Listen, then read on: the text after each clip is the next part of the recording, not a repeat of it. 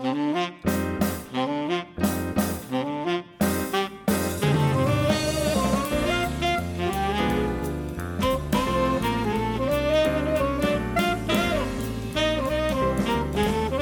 everyone, and welcome to episode 510 of Conversation Street. I'm Gemma. I'm Michael. Hello, hello, hello. Today, we're talking about episodes broadcast in the UK between the 14th and the 18th of February.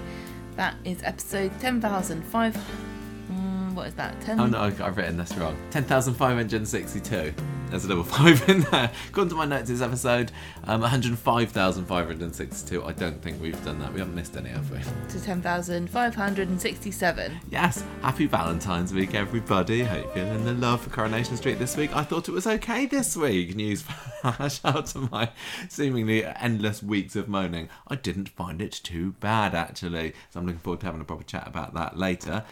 Hope you all had a lovely Valentine's week. Hope you all um, listened to our Co- Conversation Street classic couples discussion. That was quite fun, wasn't it? Going through the 62 years of Coronation Street and who, which pairings we've liked together, which double acts have been our most favourite one. We did a very good job. Quite fun. It was quite fun. That's the most, not the most important thing this week. Everyone's nobody cares about Valentine's Day now. It's gone, isn't it? Everyone is talking about Storm Eunice. This this is quite funny because we just had Storm Corrie a couple of weeks ago, didn't we? And I was thinking maybe this would have been quite good if Storm Corrie had been the big one. But then you also pointed out that if it had been quite devastating and um, Would have been bad, wouldn't it? It Would would have been bad rep. it would have been a bad mark. There's no such thing. There's the not going to be a Corrie. Stormy Stenders, is there? No. Killing people left, right, and centre. But Eunice, G, very vengeful. Yes, well, yeah, because I did see people asking, well, has there been a Eunice on Coronation Street? And yes, of course, there has. There have been a couple, actually. I'm just going to have a little segue. Eunice segue. I hope you don't mind this. I did not know this was happening. No, no, I did, I did a little bit of research earlier on today. Obviously, we know about Eunice Gee. She married Fred Gee in the 1980s, didn't she? I can't remember what the actress was called, but she'd had like um, three roles in Coronation Street. But then she came in and she was this quite, she's this quite smart woman, wasn't she? She was a, a bit too. Are, you, are you talking about Eunice, um, Eunice Gee? Gee. Yeah, she she was a bit plummy, and and nobody could really get why she fell for Fred, the, the She, potman she of the Rovers. very. The thing is, she was very. Uh, Ambitious? yes, but she was not from around these parts, so it doesn't count. What? What? Why not? Um, because she's not. She wasn't like a regular, was she? She didn't Oh. come in with No. aspirations. So No, I can't remember how she first came into it, but I remember she was um yeah, she ended up going off with Fred the Potman for some reason, and everybody, like viewers and characters alike, wondered what the appeal was. Well, she wanted to get a pub, didn't she? Yeah. Because at the time, you couldn't have a pub if you were not married as a woman. Hmm. So she needed to shack up with somebody, and Fred was the nearest chump. Yeah, so uh, so they ended up getting married. They kind of lodged in the Rovers for a bit, didn't they? Much to Annie's Annie did not like this at all. She felt a bit shoe- shoehorned out, didn't she? Yeah, She And, uh, wasn't the woman there of the also- house anymore. I also remember about them. Um, didn't um they get um turned down their application because it turned out that Eunice had She his fingers in the till at one of her last places. But so, anyway, she a thieving, ambitious, cold-hearted bitch I of quite, a no. I quite enjoyed her, um, but she, Yeah, I they thought just she was didn't alright. stay. for- She was only in about seventy episodes, I think, and some of those were on her comeback. She um she came back in the show in nineteen ninety nine, She where was she the was the landlady yeah of she was a some yeah kind she was a bed and breakfast owner, wasn't she? I And don't she uh, I'm not even reading notes. yeah she know. um she she ended up selling the place to Jack and Vera, so that was quite fun. About fifteen years later, making a comeback again. But anyway, that was Eunice. But also Gemma, also Norris's mum was called Eunice. She wasn't even on the show. Eunice She's Cole. caused so much heartache I and know. drama. I know. And somebody else's mum called Eunice. Curly. Yeah. Wow. Eunice Watts. And, Raised him. and here's the fact about be, Eunice Watts. uh, She's one of the completely disordered when it comes to women. Here's the fact about Eunice Watts. She was one of those characters that was originally played by one actress, went away, came back played by another actress, went away, and came back played by the original actress again. We're just full of facts like this on this podcast. full of really, really interesting. Would you like to know any more Eunice, facts. The storm That is Eunice all I've facts? got about Eunice for you, ladies and gentlemen. But I don't know. Everyone's talking about Eunice today, and you're forgetting about the characters. Have you got a quiz for me, lovely darling? I do, and I've also got an interesting fact. Oh, have you? This is the quiz for the 14th to the 18th of February in years ending in 207. Yes. and I sourced this from coronationstreet.fandom.com. Is that your but interesting I would fact? like to let you know that no episodes of Coronation Street were broadcast on Valentine's Day in the 1980s. That is a good fact. Thank that you very was much. very weird. I've not ever seen that um, on on uh, on Coropedia where it says no episodes were broadcast in the Well, they can't 80s. go back and change it now, can they? Wow. Let's do a quiz. How we get? Because I didn't do so well last week, did I? I had seven questions last week, and I got maybe four out of seven. Right. So-so. Are you listening? I am. 14th of February 2007. Who phones the social services? Uh, yeah. The cat is just walking on something. Yeah, already. And, and see if you can find the joy in everybody. There was a bit where we had to stop recording because the cat jumped onto the bed and unplugged the microphone. So, uh, yes. 14th of February 2007. Who phones the social services to get them to investigate baby Holly? Um, oh, we're just literally watching Baby Holly, haven't we? Although we didn't see that. I'm saying. Uh, no, I don't know. Eileen? I No. Jason. Jason. Because he doesn't like Okay, her. okay. Doesn't want her baby, does yeah, he? Go, sure. 15th of February 1967. Elsie Tanner gives a makeover to which employee she fears is putting off the young mods at Gamma Garments, causing Hilda to remark it doesn't suit her. Oh, gosh. I I gave you a clue about the sex of the person I'm talking about here. Um, who was working at Gamma Garments? It wasn't Emily, was it? No. Um, uh, I don't remember. I'm going to say Emily.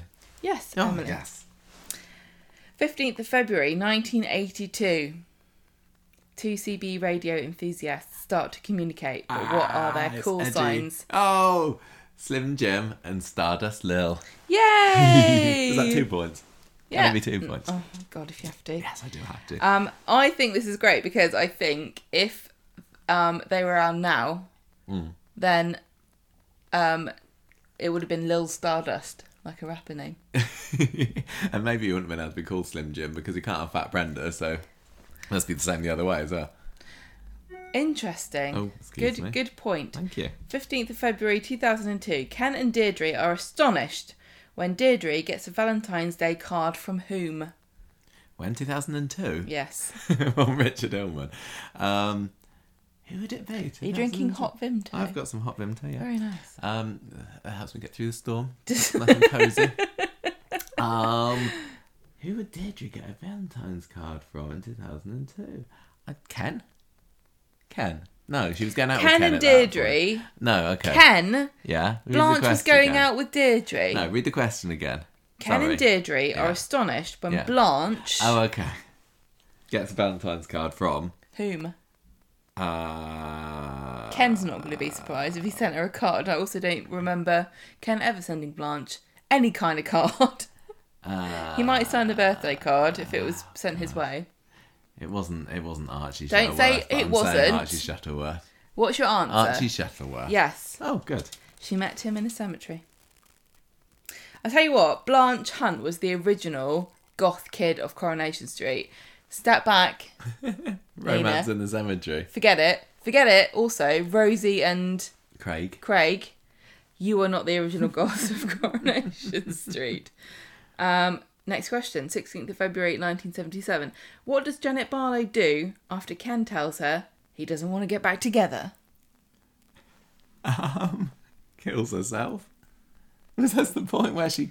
She where takes a an overdose. Yes. Suicide. She's got nothing left to live for Oh, because Janet. big, big Kenny B won't ever. Uh, 16th of February 2007. I also love the fact that this was like, what should we do in Valentine's Day week? What what else is there? What- Yeah. apart from romance, what else is there? Heartbreak Heartbreak and and overdose. suicide. 16th of February Oh, we did have 2007. we did have something similar on this week's Coronation Street, didn't we? Kelly, uh, Amy was drugged. Just the it's in high demand, isn't it? Yeah. Drugs. mm, forty-five Valentine's years Week. difference. 16th of? February 2007. Who is blamed for a fire at Roy's Rolls? Of uh, uh, I d- uh, don't know. Roy, Haley. Don't know. Zero. Becky. Okay. 17th of February sense, actually. 2012. Now, you better not complain because I'll give you a load of clues. Okay. Who do Audrey and Gail encounter before he runs away the first time seen in two years? Um, I've forgotten his name. Lewis Archer. Yes. That was their that was their power walking through the countryside scene, wasn't it? And then they go to the pub and he pretends that it's not really him. It's Can you his um, identical twin. Anybody ever walked in this country before they invented po- Pokemon Go and Pikmin Bloom? I know, I know. What was the point? What did they do? What? How did they look? I suppose they had step counters. Is that it? 18th of February 1987. Mm-hmm. It What was does a couple of days before my sister was born. What does Alan install? Oh God, we have to buy her a present. Oh no, that's March. Sorry, come on, got my month wrong. What does Alan install at the cabin that makes Mavis feel left out? Oh, I don't know because he was into burglar alarms, but I don't know whether a burglar alarm would make Mavis feel left out. I remember this. Yeah. Um. I don't know. Um, it's nothing to do with. No, I don't know. I don't No, know. don't have. I'm gonna say you... it, but I just just talking out loud. Sorry, burglar alarm. No, What? electric till. Oh, I did think that. That went through my head. Do I get half a point? It went through my head. I can't really read my my things, but I think you got three or four wrong. That's all right. I don't know. Right, that's not bad either. Thank you for that amazing. Would you like quiz. to know whose birthday? Yes, I would love to know whose this- birthday it is. These deep dark days of February. I would love to know that. Please do tell. 19th of February, Jack Howarth, who played Albert Tatlock, Mark Anwar, who played Sharif Nazir, Yeah. Hmm. Gareth Pierce, Mark Anwar. Gareth Pierce, who plays Todd Oh, Grimshaw the that's good. second, Happy birthday to him coming up. uh, rescuing that day. Uh, 20th of February, George Waring, who played Arnold Swain. This is a bit of an evil kind of roundup, isn't it? Yeah, Um, it is actually. 22nd of February, writer Paul Abbott, So writer evil. Damon Rochefort. So evil, Damon Rochefort. Oh, watch him. Who knows what he's up to? ben Thompson, who is Ryan Connor the First. 23rd of February, director Simon, oh, Stephen Butcher. 24th of February, Craig Gazey played Graham Proctor. I love Craig. but also a bit of a. Roman. 25th of February, director John Moxey, Rita Wolf, who played Flick Khan, and Yes. and And Julie Hesmondhalgh. oh, Julie plays Hesmondhalgh. Hayley Cropper. Happy birthday to her. what a wonderful crop of beautiful It is. It's a Coronation nice Street selection, babies. Nice crotch section of Corrie birthdays Nice this week. crotch section. I suppose that, it was a bit, wasn't it? Who made that widespread Gales gift this week? That's the first We've year been sent it also one. by someone who does not watch Coronation Street this week. We have, we have. I mean, Strong Gales and Heavy Gales is a classic one, but the widespread, Widespread Gales, that was a bit risky, wasn't it? Risque, I mean. Yeah. Not risky, risque. Well, it is I r- found risky to go out quite when funny. there's widespread Poor Helen gales Worth. Abroad. poor Helen Worth. I hope. That, I mean, it's good that she's not on social media, isn't it? As far as I know, anyway. So she doesn't They're have to look at that every time. There's a It's bit because of a in this country day. we don't really have um, like new new uh, new names like Stormy No, Stormy Daniels. We don't have that kind of. no. There's also no other famous Gale in this country, so she's the only one that gets Isn't there used. Gail Taylforth? Is that I don't is she know. the I've EastEnders no lady? idea.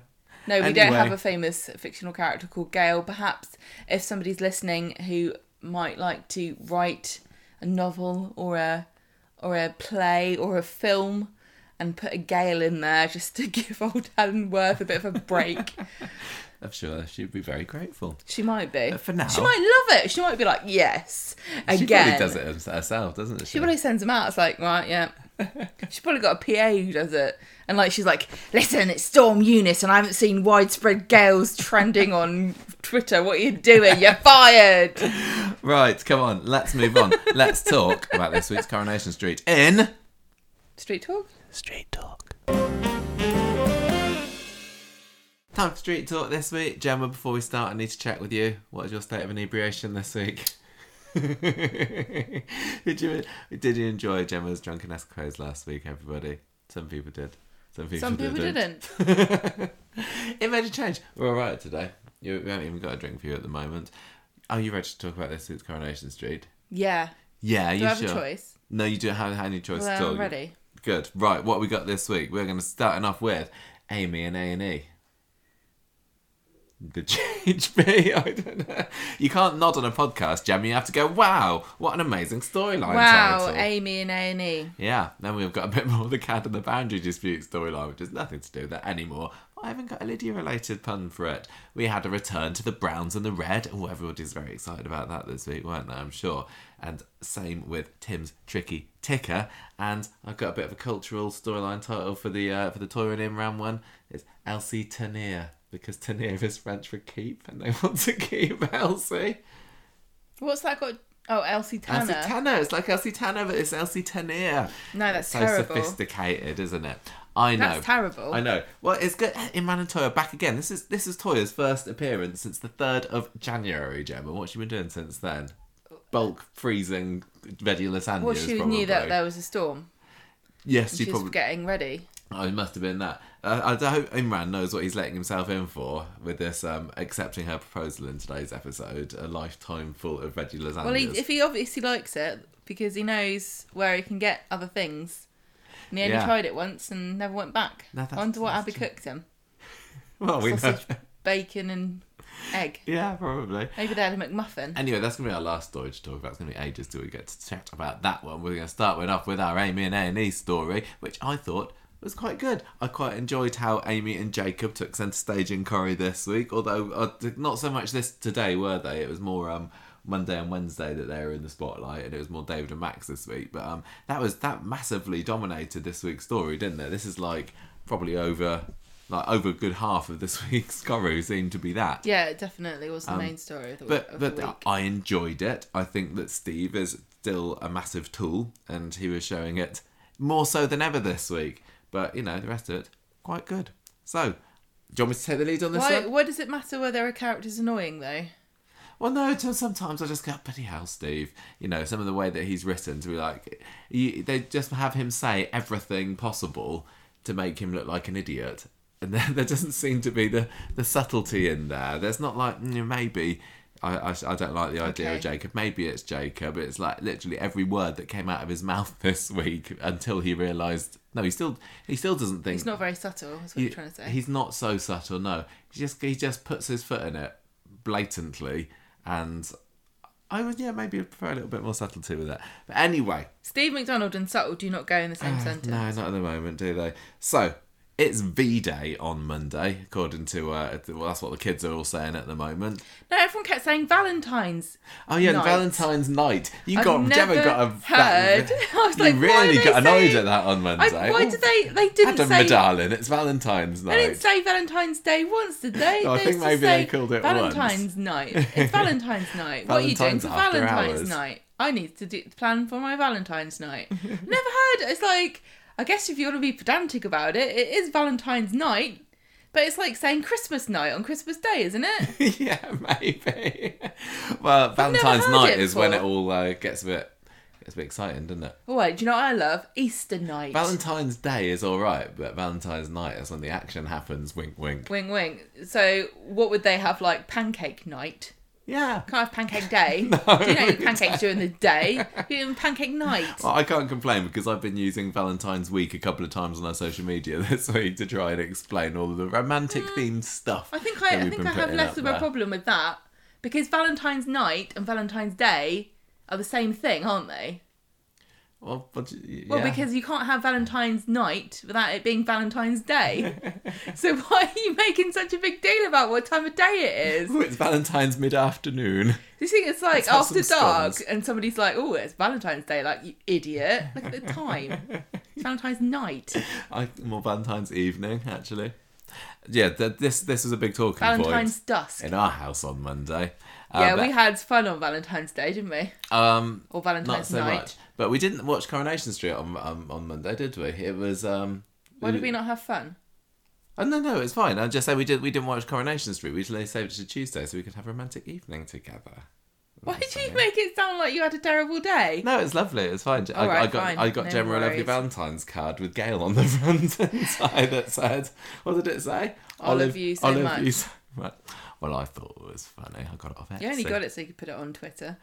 No, I didn't. That's not true at all. I would never do that. You got me a Valentine's Day card with a cat on. So I did. I appreciated that. a lot. thank you very much. Anyway, on Twitter though, did it? Jacob Wasn't good enough. Jacob has brought Amy some flowers for Valentine's Day. Night. Um, and he's got tickets for a dance tonight as well, or something. Valentine's night Oh, right, dance.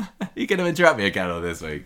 Right, so Asha and Summer, a little bit miffed about Jacob being around, hanging around uh, Jacob and saying, and him saying, oh, "Let's take you away from your." Fr-. I think, I think that Asha and Summer were being a bit unfair when he was like saying, "Come with me, my girlfriend, on Valentine's night." Didn't you think? Sure, surely Amy has got every right to be with her fella on one for one night of the year. Yes. No, you can say something if you like. No, Tell- I'm banned. no, you're not, man. Oh no. anyway, he says I'm a dodgy geezer, so I can get you some fake IDs so that you can go clubbing as well. Summer's not keen. She doesn't actually go in the end, does she? She's um Chicken's out. she took a total chicken all evening. Uh, and Jacob says, Look, I'm not going to do anything to hurt you, mate. It's all good. So, meanwhile, we got Max coming back from school because we kicked right off into Valentine's evening on Monday's episode. Uh, Valentine's afternoon, sorry. Um, he's just been back to school for the first day. Seems to have gone all right. Um, and David says, Right, you're filming at the Valentine's Day ball tonight, aren't you? They love a good ball at Weatherfield High at the moment. They had the ice ball. Nothing went wrong there at all. So let's do another ball. I think what And it's the same handful of really boring teenagers that turn up. Yeah, all, all, all 20 of them, maybe if you're lucky. And uh, of course, Daniel is organising it again. Daniel and Crawshaw. I love it. The other teachers are just laughing at him. Yeah. I don't know, I'm surprised they haven't made him caretaker or anything like that. But, you know, he'd have to leave school after about four in the afternoon to be able to do that job. So, anyway, so um, Valentine's Ball is coming on. Um, but David says, don't take any dodgy photos, please, because I'm proud of you and your new passion for photography. Um, Max goes to the cafe a little bit later. Daniel's there. Blanks, uh, Max blanks Daniel when he asks him how he's doing. Uh, and he says, Oh, Daisy, I wish I hadn't asked Max to film this. Yeah, probably not a good idea, really. Um, because he has been told to stay away from Max, hasn't he? Yeah. Crawshaw and others have said you're not allowed to have anything to do with this this kid that you were accused of pushing down the stairs. But the ball that you're organising, he's going to be the official photographer. This 15 year old filming the sixth form ball. Are there no year 12 or 13s in the AV club, or is Max the only member? I don't think there is an AV club. You think he's made it up, do you? I think AV club is just what he says when he goes to the toilet. um, anyway, so Asha and Amy, they're they're back at number one later. They got their rave music on or whatever it was, getting a little bit tiddly in the lounge. Steve is not impressed with them and says, "Look, Amy, this new bloke that you're seeing, this mystery man, this older dude that you're going out with, is he making you drink? He's massively embarrassing them." And so they leave. Get to the ball. Amy's already um, three sheets to the wind, bows to Mrs. Crawshaw, which I thought was kind of funny. Um, Asha tells Aadi about Amy dating Jacob, and he's like, I can't believe this. You're going out with this guy. He screwed Simon over. I can't really remember how much about Jacob screwed Simon over, apart from getting him into it. Did he really screw him up that much once they'd started? Do you remember? Jacob's an innocent victim in everything. He is. He, I totally. I can't. I, honestly, I can't remember. He just like, yeah. He he got him to help him trap somebody in a boot, and you know all that. But he was fine. They were mates. J- Jacob is just as much a victim of Harvey as Simon is. That's what I'm saying anyway. I just I just like Jacob. Well, I'm sick and tired of Simon's revisionist history, to be honest. Me too, me too. So, the ball gets underway. It's proper banging. Amy's putting vodka in her and Ash's drinks. Then Daniel comes over and's like, hang on a minute, you're drunk. Bog off. I'm not having any drunk kids at my sixth form ball, thank you very much. You can't no, have any fun, get out. no fun allowed, everybody. They don't, I don't care, we're off clubbing And then he now. drinks a drink. Yeah, they they they show, show some shots of like him putting his drink there next to Amy's, and they kind of make a big thing of it, don't they? I still I'm don't really understand. He picked up his own drink. Yeah, I'm pretty sure he did as well. I, I don't really understand how Max was able to screw up so royally by spiking the wrong person, but I don't suppose it matters at the end of the day. Um, I thought those ball scenes were quite fun.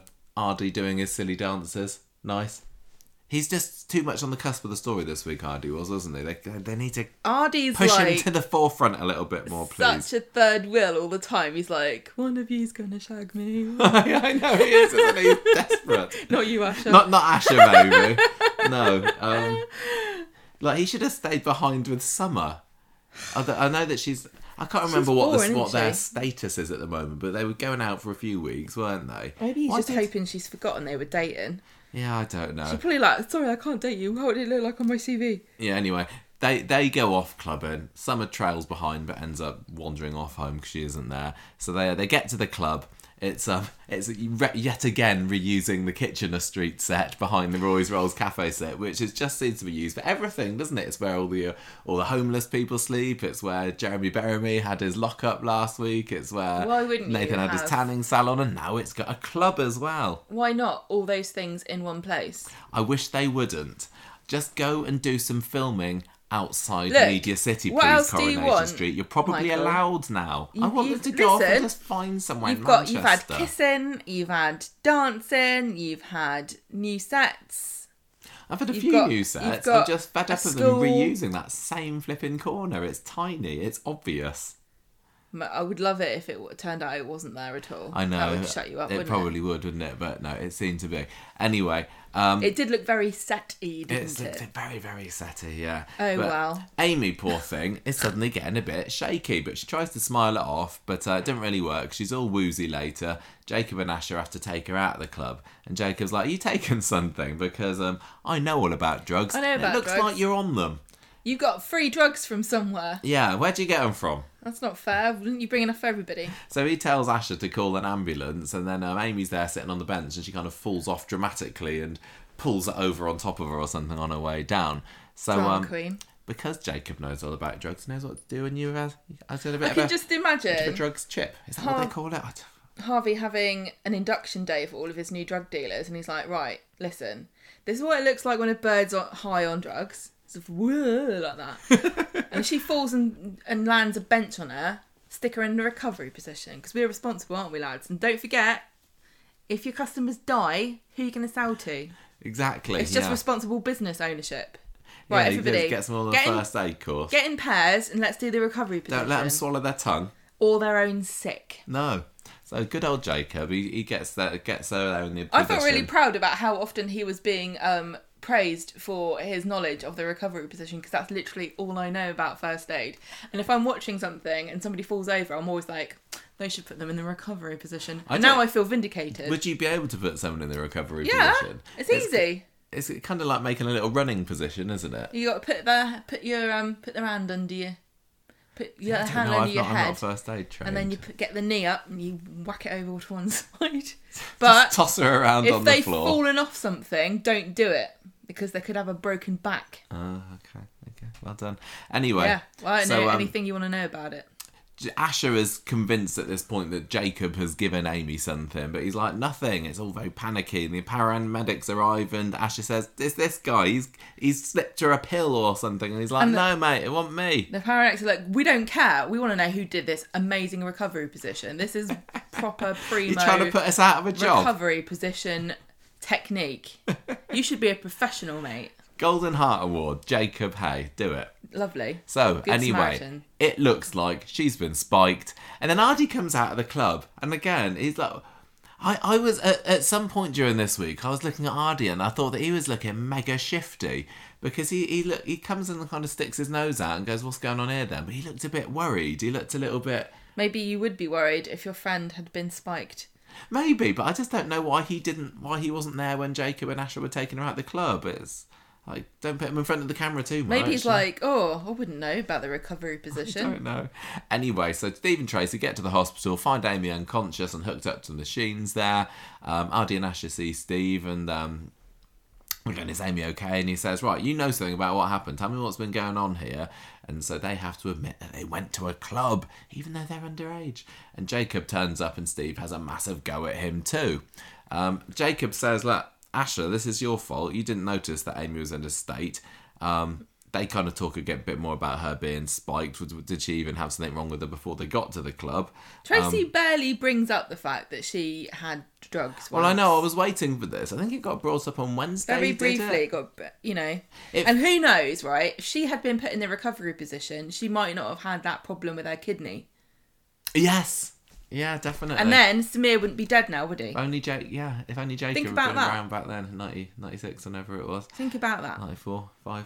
Um, no, I thought they In the could. 90s. They, they really should have made a bigger thing about that. And I remember when Tracy was, um, you know, wheeled into the hospital, and then Martin discovers and goes, "Oh my gosh, I know her," and and Deirdre's there, and it seemed like a massive tragic thing, didn't it? Like It was a it was a to- it was an issues based story. it was a massive issues thing. because there was a real life case, wasn't there, of Yeah. a girl who died because. It, but her her case was Tracy's story was that she took ecstasy, Hmm. but it was tainted in some way, right, or something. Uh, Maybe I can't remember, but it just it felt like um, Deirdre was a lot more. You know, nervous and it was a bit more touch and go for Yeah, because- Tracy. no, because- Whereas this time it was more Steve was just mad that it happened. Yeah, but she wasn't going to die though. She was fine, and it's not the same thing, is it? GHB is not the same as ecstasy. I guess not. I guess not. Th- th- This is what it is. She's it's GHB, isn't it? I, I've been doing a bit of research. I don't know whether anybody knows or cares about this, but um, I'll tell you now that GHB is short for gamma hydroxybutyrate, and it's a depressant. Mm. I'm just reading this off kidshealth.org, which is where I get all my drugs related info. Yeah. Usually available as a clear liquid, known as a designer drug because it is made for the purposes of getting high How? and it is apparently popular with club goers and those who go to, and this is in inverted commas, rave parties, including teens Never. and young adults. So I don't, I wouldn't know Too anything about this. It has a depressant event, effect when you mix it with alcohol, can cause someone to black out, and this is why it's called the date rape drug. Yeah, so but I yes, don't this call is it what that. was used on David a few years ago. What do you I don't call call it. I call it Ge- Georgia Homeboy, GHB. and sometimes I call it G. Oh yeah, this is what is called. Yeah. street names: liquid ecstasy, G, Georgia Homeboy, or cups. Yeah. Yeah, so um, and apparently it causes euphoric high and hallucinations. We didn't get to see any of that. Um, cause I assume that's to do with the dosage, out. isn't it? I guess it is. I guess it is. And it also makes you vomit. yes. It's well, we not didn't get to big and it's not that. clever. Don't take it. Don't do drugs, and don't bad. give it to other people because they don't like it. Yeah. Um, anyway, so um, Steve kind of Good job. Michael. Thank you. That's that's my um that's my That's drugs your- talk yeah. for today. Don't um, do it. Steve wants to find out about what's been going on with Jacob, and Aadi says, "Well, yeah, this isn't really um this isn't really his style to be doing this or her style. I can't remember what I said. I'm just trying to remember. Steve is not." Pleased to hear that Jacob has been hanging around with Amy. So they're worrying over Amy's bedside later, Steve and Tracy, and they're still utterly convinced um, that Jacob was the one to spike her. And speak of the devil, here he is, and he has a lovely little standoff with Steve. And he says, No, mate, I've changed. I'm not an evil drug dealer anymore. I care about Amy. Steve goes to phone the police, and this is when Jacob drops the massive bombshell that he and Amy are an item. So later that evening, um, we got Daisy and Daniel. I've shoved this in this because it's kind of tangentially related a little bit. They're on Valentine's night together. They got a bottle of wine, and Daniel realizes that yes, I am seducing you, Missus, and it is working too. He's in a Hang very on. seducible mood. He realizes he's seducing her. yeah, he kind of does it. Um, he kind of doesn't realize what he's doing at first. He's just kind of schmoozing. He's got GHB. no, he, no. Je- she's the she's the She is. She is the one, isn't she? Yeah, Remember she's the Ryan? one, yeah. Mhm. Anyway, they go upstairs and have a lovely time together doing who knows what. Um, and later So- on as yeah. well, that episode, we have David and Shona getting back from the bistro and teasing Max about finding love at the ball. He doesn't find it very funny because, as He we now up to know, no good. he was the one that was up to no good. I also I like the fact that um, Amy like nobody thinks that Amy took drugs on purpose. Everyone everyone knows She she's would so never do innocent that. and She's lovely. very sensible. Right. This is probably why Summer buggered off because she did take drugs and she's supposed to be the more sensible one. She's the one that's going to Oxbridge. Mm. What happens if Oxford find out about this? Well, that's what why happens she if they to find go. out about the fake IDs? What happens then? I know. Mm. Gonna get kicked out. I know. Right, Wednesday. Which one's she going to again? Who? Amy? Yeah. Oxford or Ah. Cambridge? No, Summer. Summer's going to Oxford. sorry. Oxford. Yeah, Mm. Amy's going around here somewhere. Um, Steve on Wednesday, still flipping mad that his daughter's going out with flipping lowlife, flipping Jacob. And Tracy's saying, calm down. Whoa, language, Steve, come on. We need to focus on Amy here. She's going to be alright and everything, but stop going on about Jacob. You're doing I- my head in. They weren't even that worried in the hospital. Like nobody, they didn't run into the hospital going, "Be careful, she's lactose intolerant." No, they didn't even mention that. What if they had on a milk drip? Exactly. What if they were like, "Look, let's wake her up. Give her some feta cheese." That always brings people around. Wave it under her nose. Does she like mozzarella? She's probably got it on the little clipboard on the bottom of her bed, to be fair. Nil by mouth. aka no cheddar. Um, meanwhile, we got Daniel. He's on cloud nine after spending the night with Daisy, um, but she won't let him use her toothbrush. This seemed like one of those things that the writers put in because it, it's a pet, pet peeve of theirs. Like the entire um, season of Afterlife, which is just Ricky Gervais having arguments with people that in real life that he just kind of thought of an answer for now and put it down in a script. But this is like one of those things that you can tell it feels like a nitpick of somebody. You know what I mean? It, like, does, does Daisy really care that much about a toothbrush once you've been gargling with each other's tonsils? Does it really matter? very true, very true. Um, so he, he's having a good old time, and he's back on again with Daisy. But the mood suddenly changes when he reads a text about Amy. Um, he's feeling very guilty about kicking them out of the dance, and that made them go to a club. So kind of his fault. it is his fault. Yeah. Um, so Steve um, is talking with the police back at the hospital, and he's saying, "Look, you need to go and flipping speak to Oh. that flipping Jacob." Sorry, the cat just. Cat's just jumped on again. Hopefully, she will not be unplugging the microphone at this point. Um, yeah, he's he's mad. Um, David sees Daniel in the street, and Daniel tells him about Amy getting all GSH or anything. What's it called? GSB? GHB. GHB, not GS. Yeah, something. Drugged. Um, nurse tells Steve and Tracy that Amy's going to be fine, and whoever put her in the recovery position and called the ambulance may well have just saved her life. How, look, right. How does she know this? I don't. She's I doubt that's. I doubt that's part of the like the information that gets passed on when they come in. Like, oh my gosh, she's unconscious. No, no, no. Don't worry. She was in the recovery posi- position when we got there. Oh, she's fine, to she be. can go to the back of the queue. Yeah, don't worry about it. Just don't give her any cheese. Well, Tracy says, thanks, Asha, for doing that. And Asha's like, no, no, no. It was Jacob, actually. So Tra- Tracy tries to use this to get Steve to back down on Jacob a little bit, but he absolutely won't. Look, probably lots of horrible people know the recovery position. I don't think that it's necessarily a sign of good character. No, Like probably But Stalin knew it? about the recovery position. probably, probably. Mm, probably. Um, so Amy's waking up later. Steve and Tracy tell her what's happened. Steve's a little bit so. So what happened with Jacob? Did Jacob put it in your drink? How much did he put in? What was it that you put her in? He's uh, put in. He's absolutely convinced. And Steve's like, "Why are you saying this? Why would you tell the police it was Jacob?" And he's.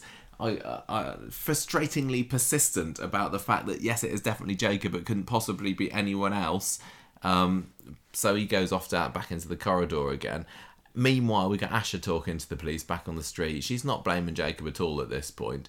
Um, and Aadi's wondering if there's CCTV at the club. And again, I see. I, it's, it seemed to look like Aadi was looking a little bit worried, but I have got a theory. What's your theory? We know that we know that um Max wanted to spike Daniel, right? Yes. And we know that Aadi was looking guilty. And Mm. we also know that actually Daniel picked up his own cup and walked off and drank it. Mm. Maybe whoever sold stupid Max this GHB actually sold him some kind of aphrodisiac. And that's why Mm. Daniel got Randy. Oh yeah, Randy for Daisy. And Aadi spiked Amy's drink with GHB, and that's why she passed out. I don't know. That's my theory. That'd be a nice twist. I think no, I don't, I don't think that's true, but um, why not? Um, so Jacob shows up at the hospital again. Steve carries on sniping at him and saying, "You can't see her. You're never going to see her again." Blah blah blah. And Jacob, to be fair to him, is surprisingly tolerant to this, and he says, "Well, I'm not going to argue with you, Mister. I'm going to sit down and just wait to see her." And Steve says, "I'm going to flipping throw you out the flipping hospital if you sit down on that flipping seat anymore." Then we have David uh, getting spoken to by Daniel. Da- Daniel says, "Look, it's." It, uh, no, what he said, no, he said, "I'm, I'm not Well, investigating." David's getting upset about David it David says, "Look, you need to find happened. out." Yeah, This is what happened to him, and uh, he's making it all about himself, yeah, isn't he he? is. And he says, "You need to sort out. You need to find out who did this." Because he's like, "It's me, panicking. Well, he's saying, "Oh, who's next?" That was his line, wasn't it? He's like, "Amy's been been um been spiked with GHB. Who's next?" It's like, Yeah. I don't, I don't think it will be Max. Who's next? It's got to be one of the main characters. It's I not going to be background child fifty three. Just yeah, indiscriminately like harass, like um sexually abusing anybody. No. Anyway, um, yeah. So D- David says, if you're not going to investigate this, I'm going to take matters into my own hands. Back at the hospital, Amy is being Well, yeah, questioned report it by to the police, then. Why don't you? Yeah. Um, Amy's being questioned by the police later. Um, the, the bloke says, um, the, the officer says, we checked the CCTV at the club and at no point could anyone have spiked her drink there, so it's had to have been somewhere else. But they're interrupted by a bit of a kerfuffle out in the corridor and they go out just in time to see Steve punching Jacob's lights out. And it was a good old punch, wasn't it? Doof. Doof into the wall. We had punching, we had kissing. I know we had all manner of physical contact in this Brilliant. Coronation Street. The police officer checks Jacob's okay and says, Steve, you need to back off now, Mr. But it's not a McDonald, sir." It's not a crime? Well, the police officer's like, uh, it's not really a crime, is it? Because he's annoying. Put him in the recovery position. He'll be fine. um, Jacob is uh, Well, kind this of is what, picks I'm- himself what I'm up. saying. Like, if I was Jacob, I I can't remember what happened, but like the policeman's there watching somebody punch somebody else to the floor, and he's like, "Nothing to see here." They're all corrupt at Weatherfield off at a police station. We Well, know it's like now already. Craig's left, we've lost our moral backbone. we don't care about crime anymore. Um, so J- Jacob kind of disappears off In fact, if you give me five okay pounds, I'll make sure I don't punch you myself. How about that?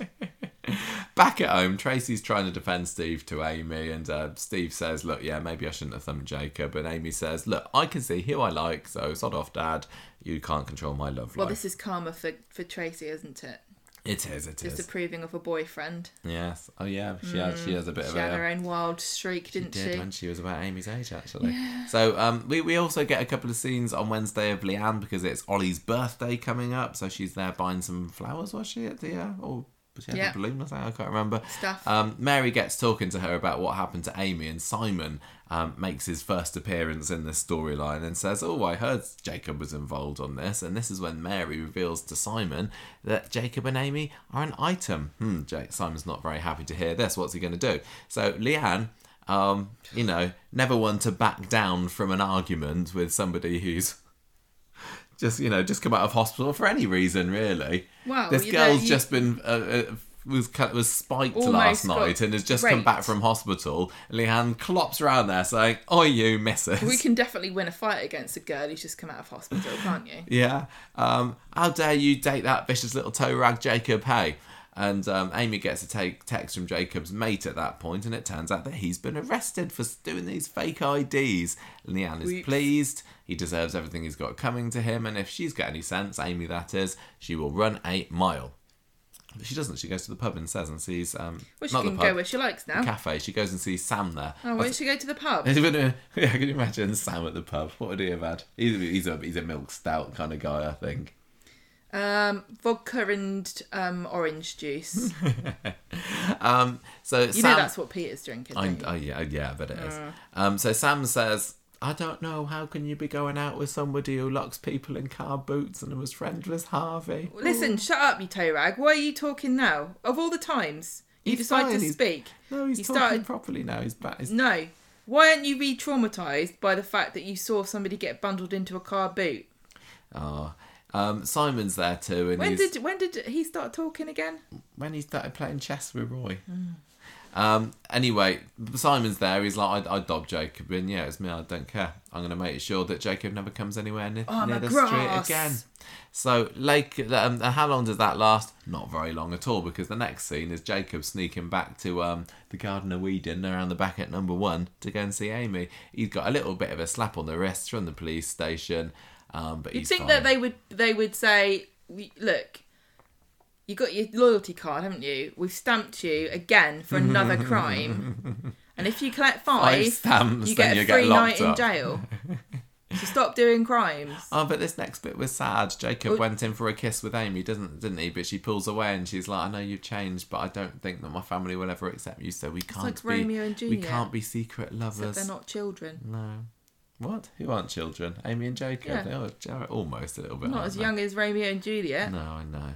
Um, anyway, so he kind of slopes off down the ginnel and says, "Look after yourself, Amy." And Steve's there as well, and he's kind of looking a little bit guilty that he's got in between Amy and her true love. Um, back at back parent, at the Platt's house, David's telling Max and showing her what happened to Amy, and um, we, we and, and he decides that Max is staying out of school now until this evil spiker has been caught, and uh, because he's convinced that Max is going to be the next Just don't. one. Just buy. Just get a water bottle with a lid on it. Yeah, exactly. No one's spiking Max, David. No, he's getting a little bit paranoid about this. Um, Steve finds Amy crying later uh, in, in the lounge and has a bit of a go at sympathising, but she's like, "Look, this is just platitudes, Dad," and that, that did lead to the funny line about the platypus, which is funny.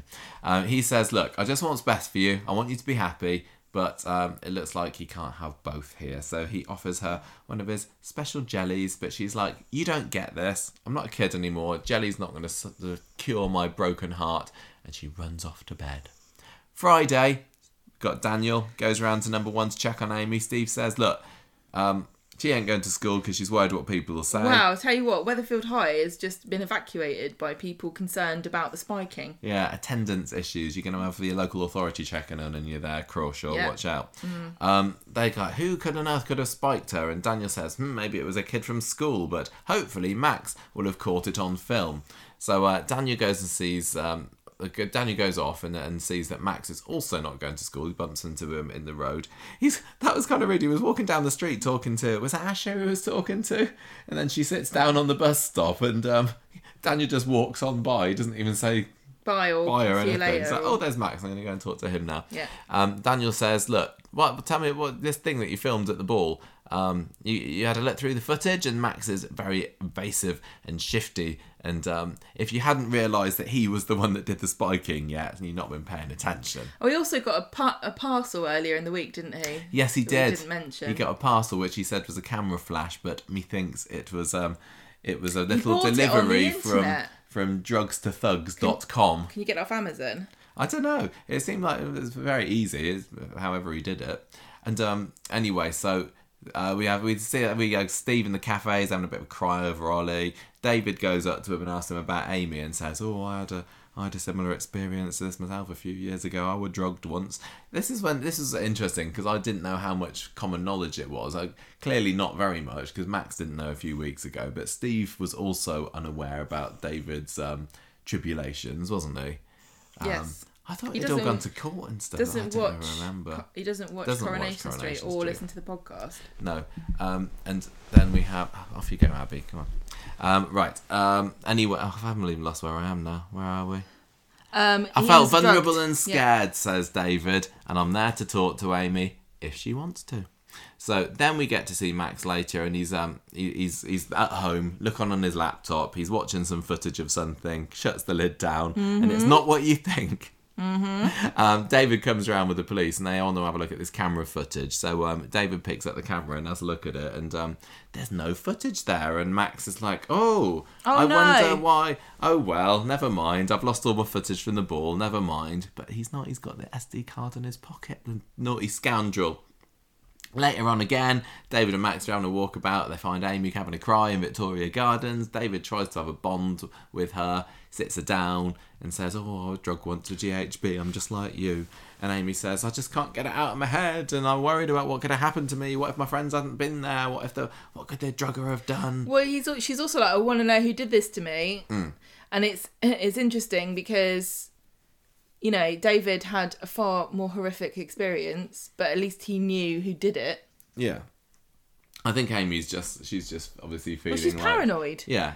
If my friends hadn't been there, then what happened Yeah, to David could have happened to but her. they don't know. He David doesn't really say what happened to him. No, no, he's very. They're all a um, bit too um He's very coy about the whole thing. coy. Well, no, you know, he doesn't want to. Don't want to open up. Not going Well, around saying, I want to- we're rip." yeah.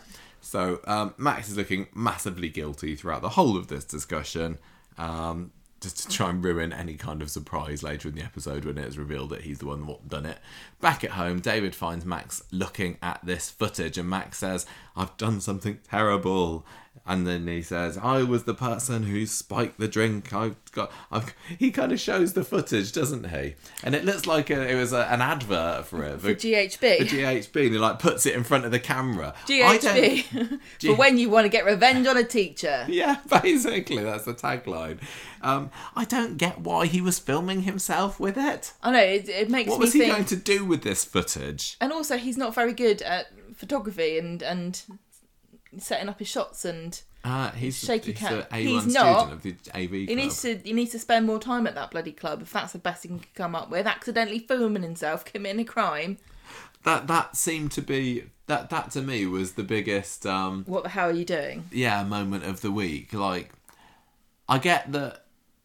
You know, they wanted to have him filming the, the ball and everything, but I, I don't know. I, I was wondering before they showed this, like, what, what footage would there be? Because he clearly wasn't going to film himself spiking the drink. But, oh that's no, you were wrong. he did. He really is. Is he going to make like a video diary about all the crimes he's committed or something I don't know. I don't get it. I, and and they didn't go into it, did they, at all? About I know if why I he, was David, I'd just be furious at how stupid he is. yeah, That he didn't try most. to make it. Look, I'm not mad. I'm disappointed. Why did you film yourself? Maybe he was going to like you know deep fake somebody's face on top of his or Hardy. something. Yeah, maybe I don't know. Weird. Anyway, it was him what did it, and he says, "Look, I just wanted to make Daniel know what it was like to be drugged." And David, Again, doesn't make sense. why? Well, he's he was mad about Daniel, not just about pushing him down the stairs, but also revealing David's secret. When he It's a wasn't ready bit to have it tangential, revealed. isn't it? Uh, yeah, a little bit. But David, um, to be fair to him, says, "Max, you're a disgrace. Yeah. I've defended you all this time, and it turns And out you never you're learn, just as bad. You never learn. You're just as bad as that Josh guy. Yeah, but da- David has not learned that Max is always up to no good. No, He's always he's always having an argument with the school about his innocent little poor Max always being picked on and everyone hates him. I think well- I think by the end of today's episode, he's just kind of catching on. Yeah, yeah. Um, so David bobs off to the police station later with Max's laptop. Why he took the laptop and not just the SD card, I don't know. But um, maybe they wanted to make it really obvious to us viewers that what he's going to do, which is dob his own son in. But fortunately for Max, Shona's there. She kind of grabs David outside the police station, says, "No, you can't do this. Don't send your son down the river. What you up to?" And um, she she says, um, "Do you want Max to go to young offenders?" Um, he, he's sorry. He's scared. He knows what he did was wrong. And David's like, "Oh, go on then." And the guy and the desk sergeant's like, "Oh, come on." Death Sergeant like you people always on, tell come me a here crime." and have and have a big heartfelt discussion before you come up and tell me the gossip. There's, I, I I feel like this is isn't the first time that we've had somebody almost about to report somebody Yeah. to the police, and, And somebody comes and like- says, "No, don't do that." The policeman behind the desk is like, "It's all right, legally I can't act on anything." Yeah, I, I, I can hear everything you're saying, you but I'm not allowed to do anything line, about I have it. to act on it. But behind there, no, I, I legally can't No, hear it's you. soundproof glass that he's standing behind. Actually, I think you'll find. Okay. So, um, yeah. Anyway, they they uh, go off back to Victoria Gardens No, again. he's like, "What? What you say? I can't hear. you. There's always a bloody party upstairs. What are you?" yeah, that hotel upstairs. Come on. um, anyway, they um, they David says, um, yeah, fine. I'm not going to report Max. So he calls Max downstairs later on. He says, look, you, what you done? You got everyone upset. You're accusing Jacob and everything. Everybody thinks that Jacob's um, a, a, a ne'er do well, ne'er do well spiker, but he's not. Uh, this needs to be a wake up call for you. And if you do anything like this again, I'm going to march you down Yeah. to the prison myself. Yeah. And he breaks the SD card. Um, I'd have just formatted it because, you know, they're not cheap. And he sends Max up to his room and says, Shona, I'm so ashamed of myself. What? I've been making excuses for Max, turned a blind eye. What if he hasn't learned his lesson and he goes on to do something worse again? Well, I mean, and it'll all be my fault. Keep escalating, doesn't he? Yeah, he does. He does. Um, so that was it. That was a massive, massive story this week. And um, I thoughts, Gemma, reactions, enjoyment. Yeah, it was quite dramatic, Boredom. wasn't it? Um, I know. Um, it definitely kind of feels a bit like a different program when it's all the all the uh, young youngins. Yeah, they're, The they're really um they're really doubling down on getting the young ones into the into the stories. Like I thought this was just a 2021 thing, but it seems like they're going right into this year as well, trying to um, give new stories to to the young cast of Corrie. I mean, I, I'm still I think the jury's still out on new Max. I I can't I don't I can't say I love him at the moment. Whereas a lot of the slightly older teens, I'm I'm I'm definitely all for. I'm really crap with ages, but it's not helpful that nobody's actually the age they're supposed to be. Um, so I'm I really did not remember or realize that Max was any differently uh, different age to. I know that he was like looked like a little boy like last Year year, and a half ago, yeah. um, but yeah, he just looks like he's the same age as the rest of them. So Hmm. it is it, it does make a difference that he's a lot younger. But the thing is, the actor is I don't know how old the actor is. I can't remember. But I think I would forgive. I would forgiven like younger Max, and said, "Oh, he's just been a stupid kid." Like I, I kind of get he's impulsive and he doesn't he doesn't really thinking things through. But because this guy looks like you know he could get a mortgage tomorrow, I'm kind of thinking He doesn't need no fake ID you from do Jacob. have some responsibility for not drugging people. Um, do you see what I'm saying? yeah, yeah, yeah. I, I, um, although I enjoyed this story, I think they made it a bit too obvious that it was Max. Although I think, I think when I watched it on on Tuesday, we ended up watching this one. I don't think I clocked that it was him straight away. I, I was more drawn towards Aadi's odd reactions. But I think it was one of these things where I read somebody theorising online about it, and all of a sudden it was like, oh yeah, it's obvious. And know, that's, but- the, that's the problem with soaps and Yeah. old TV today, isn't it? Because you've got so many thousands and millions of people the making theorise, and then one of them will get it, and then it's Yeah. like, oh yeah, it's obvious. And then when they and then when they make the characters look incredibly shifty, it's like, yes, we know. I just I, I wish that they, I, I I don't know. I just wish that um maybe they hadn't shown Max at all in between. The, the, the party scenes and then the reveal scenes today and then maybe we wouldn't have picked up on it and, and guessed it and it would have come as a bit of a shock because and it, it, it may, may well have been Jacob I think um, last week I'd seen a little bit of a spoiler about this week so I did know that Amy was going to be spiked but I think I what I read and I was I'm trying desperately not to see them I thought it said that Jacob had spiked Amy. So I kind of went into today's ep- into Monday's episode thinking, oh, Jacob's going to spike Amy. So I kind of had that in the back of my head for a little bit as well. Um, but I'm glad I'm glad that um, that he didn't because um, I think that they've got a, they've got some some potential. I think that whoever it was that decided to put Jacob and Amy together, jolly good move, don't you? Yeah, you you He really enjoying him, aren't you? I, I'm, I'm very much enjoying Jacob. I think he's fab. I enjoyed him last year. I think he's great this year. They've definitely made him turn a corner. They they were doing their their darndest to make him do the right thing, weren't they? Apart from the whole you know fake IDs. That's Give probably it a little year, bit and illegal. no one's going to remember that he was ever a criminal. They've they've very much Graham Proctored him, haven't they? Well, it's like when Shona first came in, she was a horrible scallywag that Yeah, stole. she was a, a, a wallet thief, wasn't yeah, she? wallet. But no, that that- they've got to be careful not to go too much down the line of, um, you know, isn't he perfect like they have with Kelly? Well, listen, Michael. Knowing the recovery position doesn't make you perfect. Hmm. But um, do you think that Amy was right to dump him? Family before Mannerly? Um, I can see where she's coming from because it is a bit offensive, isn't it? What is? To have a drug dealer who um, kind of got your cousin almost killed and preyed upon a grieving family. Um, and and, re- and up until recently was still dealing because he was the one that Yeah, would tried refuse to... give um, Kelly. Kelly drugs. Yeah, I think. Do you think that they're going to get back together though?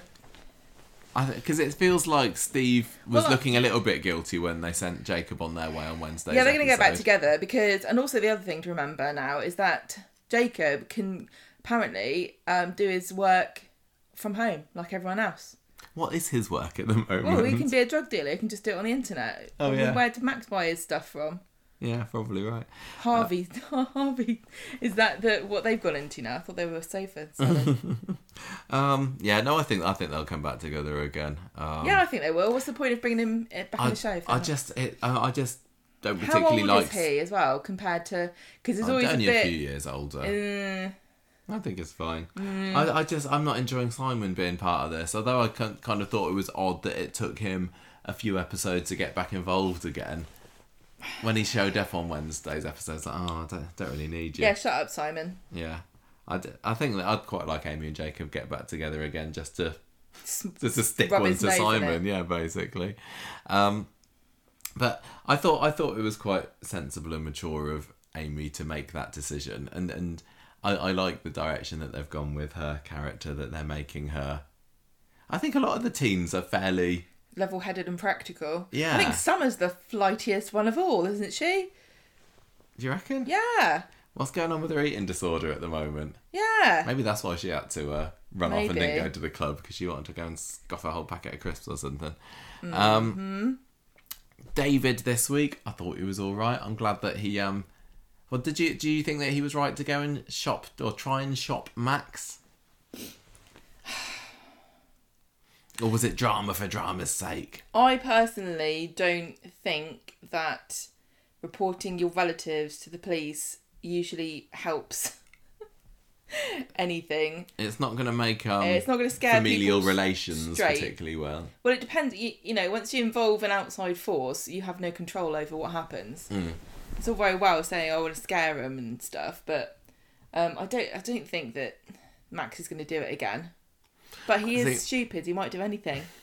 I don't. I, I think now they've gone down the route of Max is a bit of a scally. I think that they probably will have him do it again. I don't think he's learnt a lesson. He's not They- gonna They try and- showed him. I, I think he did a decentish job of looking guilty and, and sorry, but it's only going to last a Well, few episodes. I think. sorry that he got the wrong person. I think he's sorry he got caught. Well, he's sorry that he got he got Amy. He, he did it to Amy when he was actually trying to get Daniel.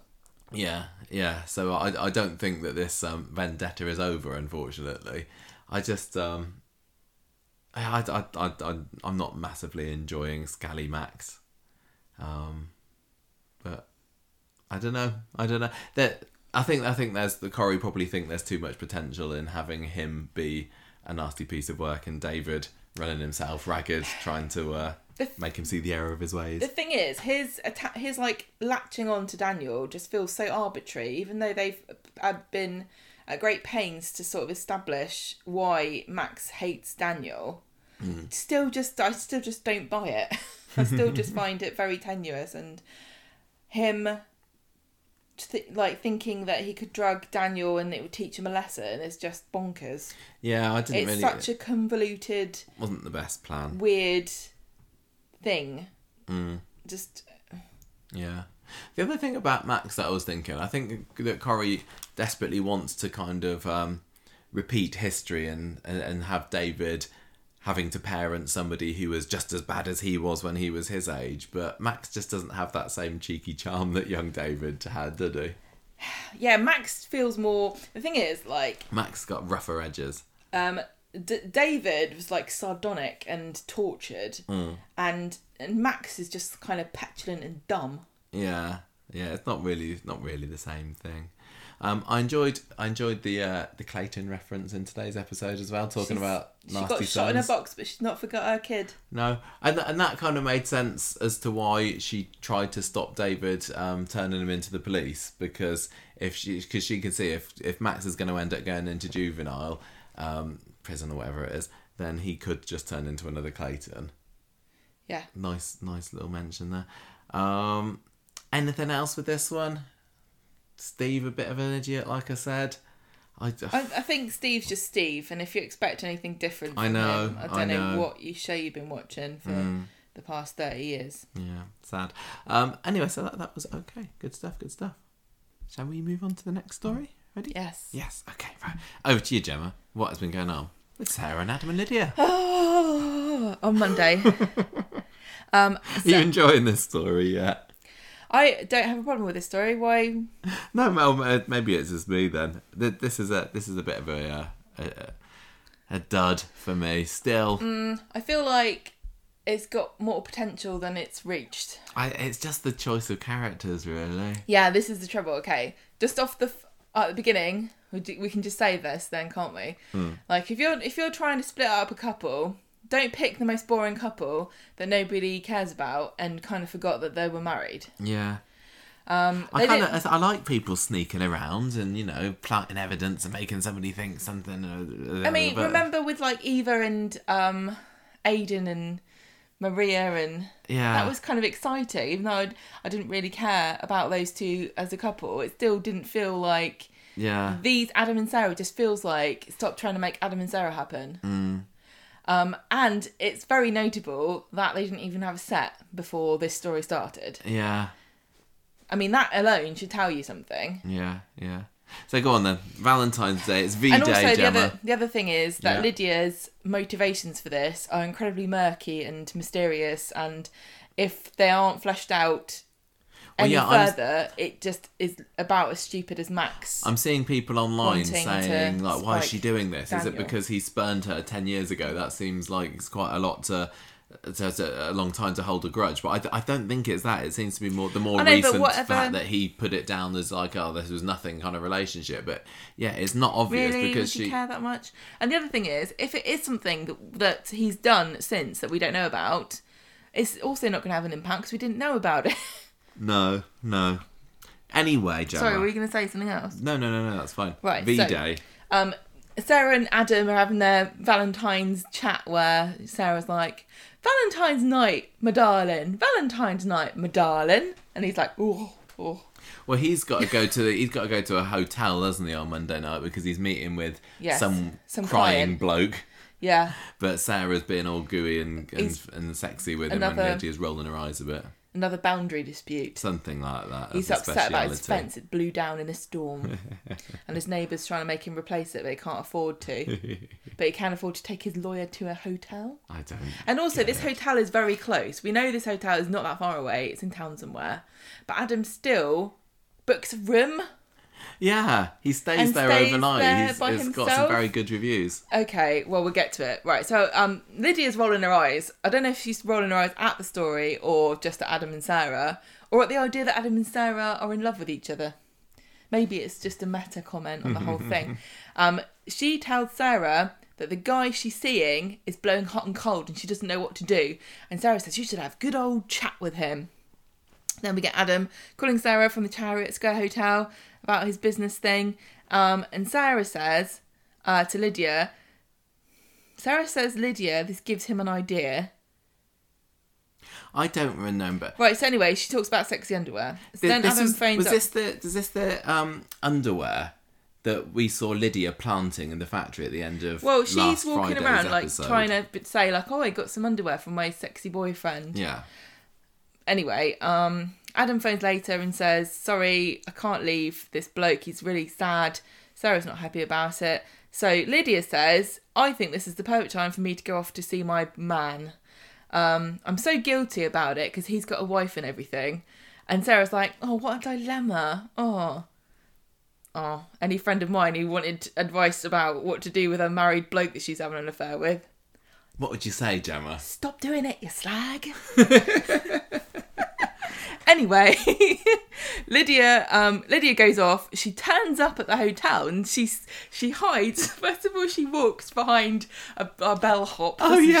Who like doesn't this lady's seem to care like. at all? She's pushing the trolley of, uh, of cases and Well, she's then, like, yeah, "Fine, and then there's a woman just kind of like keeping pace with her and tiptoeing along, and she's like, "Well, it's Valentine's night, and I'm working again. I don't care. I'm not paid enough." Then she hides behind a big a big fern or Yeah. whatever it is, and uh, watches um, Adam and his crying client. Um, we Should get Sarah. client. Sarah's in the pub. She's slurring, having a rant to Carla and Peter about Adam abandoning abandoning her on Valentine's night. Lydia orders herself some oysters and she chats up the waitress, saying, "Oh, I'm going to take these up to my room. Actually, She makes a Oh, big thing of it, doesn't she? My my boyfriend's called Adam Barlow, and if if somebody says my name in a crowded room, I hear she I was hear literally it. the next table along as Wouldn't well. you hear your name being said by someone you know behind you? Well, Barlow's a very common name in those parts. Mm. Adam Barlow. I'm surprised that the barman didn't come over and go, Adam Barlow, his keys, he left his keys. I know he's left his wallet here. He left his wallet, I mean. Last year, I remember that. I I've got a remember that, memory. yeah. Are you his wife? Well, speaking of leaving things places, this is Well, Lydia's says, other. The other thing I need to tell you, Mrs. Waitress, um, is that I've lost my watch. So if you find it, can you take it to my boyfriend Adam Barlow's room, please? Um, and then she walks off with the oysters that she says she's taken to her room and throws them in the bin. And then she best swigs. place for them. She swigs the. She swigs the um, champagne Yeah, and and the bottle. she takes her watch off and puts it in the plant. Oh yeah, doesn't she hides. She plants it. She, uh, she um she's probably waiting for that. Like it's been a good few episodes now, and nobody's come and said, "Oh, what's this watch doing here?" Or like, what's the time, Lydia? And she's like, I don't know. I've been waiting for somebody to ask me that since Monday. At the factory, Lydia on Wednesday, Wednesday. tells Sean and Beth about what a wonderful night she had with the oysters. Um, and, then she says, man. "And my man, oh, I've got the, I've got the cramp, I've got uh, the oyster cramps. I've got to go." Well, I think that's karma Yeah. for shagging about. Um, they tell her to go, so she does. Go Sarah home because turns she's sick. Yeah, she because she's says. got the cramps. Sarah turns up later and she hears Lydia's gone off and she's suspicious because she thinks that she's hungover. Adam eventually comes to the factory and moans about the crying bloke and um, f- gives her flowers. He's got flowers for Sarah. Well, you've written. Adam eventually No, factory stop it, you moans always about crying about bloke flowers. Lydia turn those arrives. into sentences. Sarah's frosty. didn't turn my notes into sentences there. I do apologise.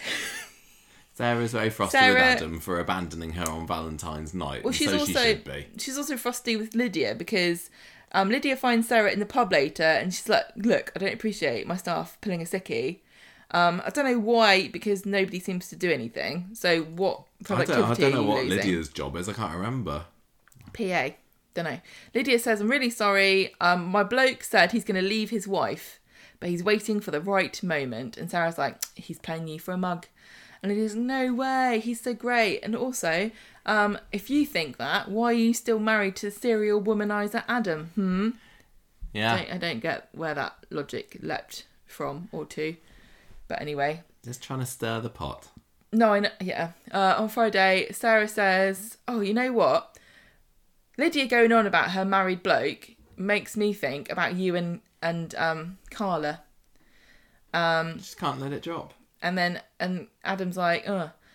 And then Sarah apologizes later for bringing Carla up again, and he says, "Look, I don't care. I want to move on. Why don't we have a baby?" yeah, let's try for a baby in the pub. Sarah's like, "Oh God." So I've not had so much information about somebody's cycle since Toyah was trying to do IVF. And it's like- oh, I'm fertile next I've week. synchronized my work calendar and my fertility app. what? So what? In the middle of a meeting, you're going to start buzzing and have to leave? Yeah. What happened to the miracle of nature? Wow. Why don't these things just happen? She's getting on, Michael. She's 33. um, ugh, yeah. Anyway, yeah. Maybe she's just like, I don't want to shag you more than necessary. I'm just going to do it by schedules. um, Lydia comes in and says somebody's at the factory wants to see you. So Sarah huffs off. Um, and nothing happens there. But No. she comes back later, and Adam has got his dressing gown The sexy on. white dressing He's all ready. Um, and then meanwhile, we get Lydia outside, and she's sending herself some more incriminating messages.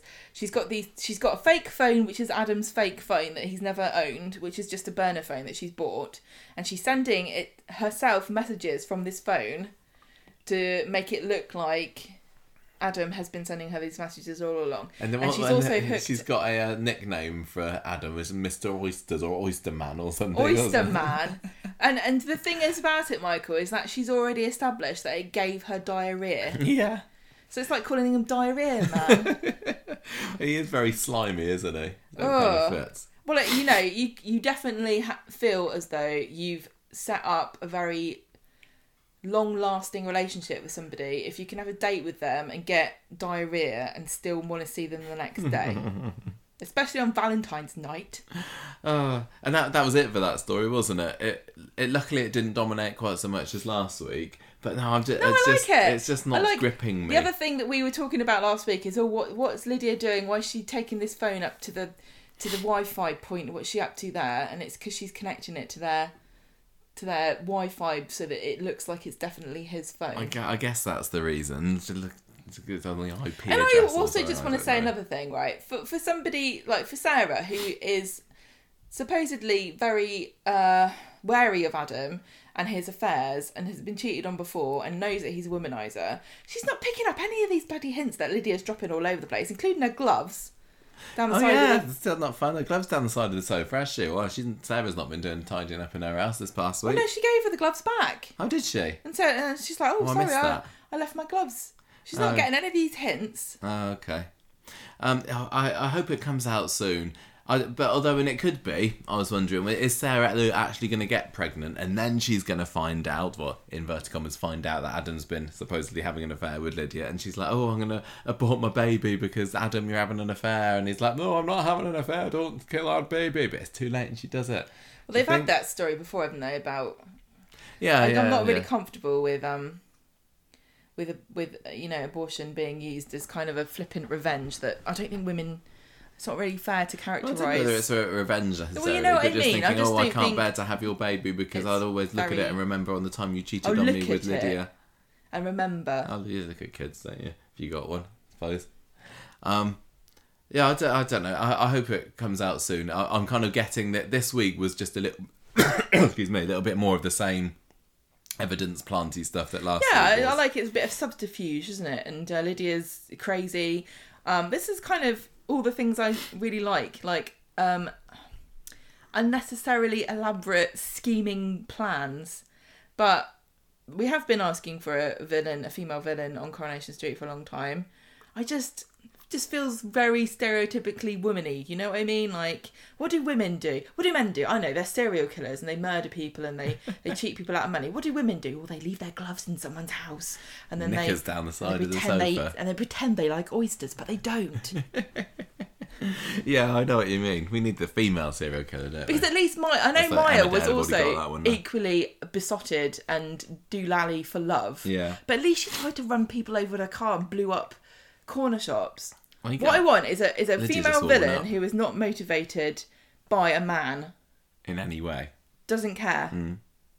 One day. Let's bring back Sophia and make her a, um, a lesbian serial killer. That's all the street needs. Okay. Definitely. That was it. I, I nothing else Watch to out, add for that Gaddis. story. Let's You're first on the list. Right, I'm going to move on to the Brown Winter story now, and it All right. starts off of the week. Bernie has burnt the fish fingers. Not looking good for the start of the week. Chesney's going on about how they go, what are we going to do? We can't. Bernie's very casual about these these Bernie by name, Bernie by nature. fish fingers, considering that they didn't have money for potatoes last week or whatever it was.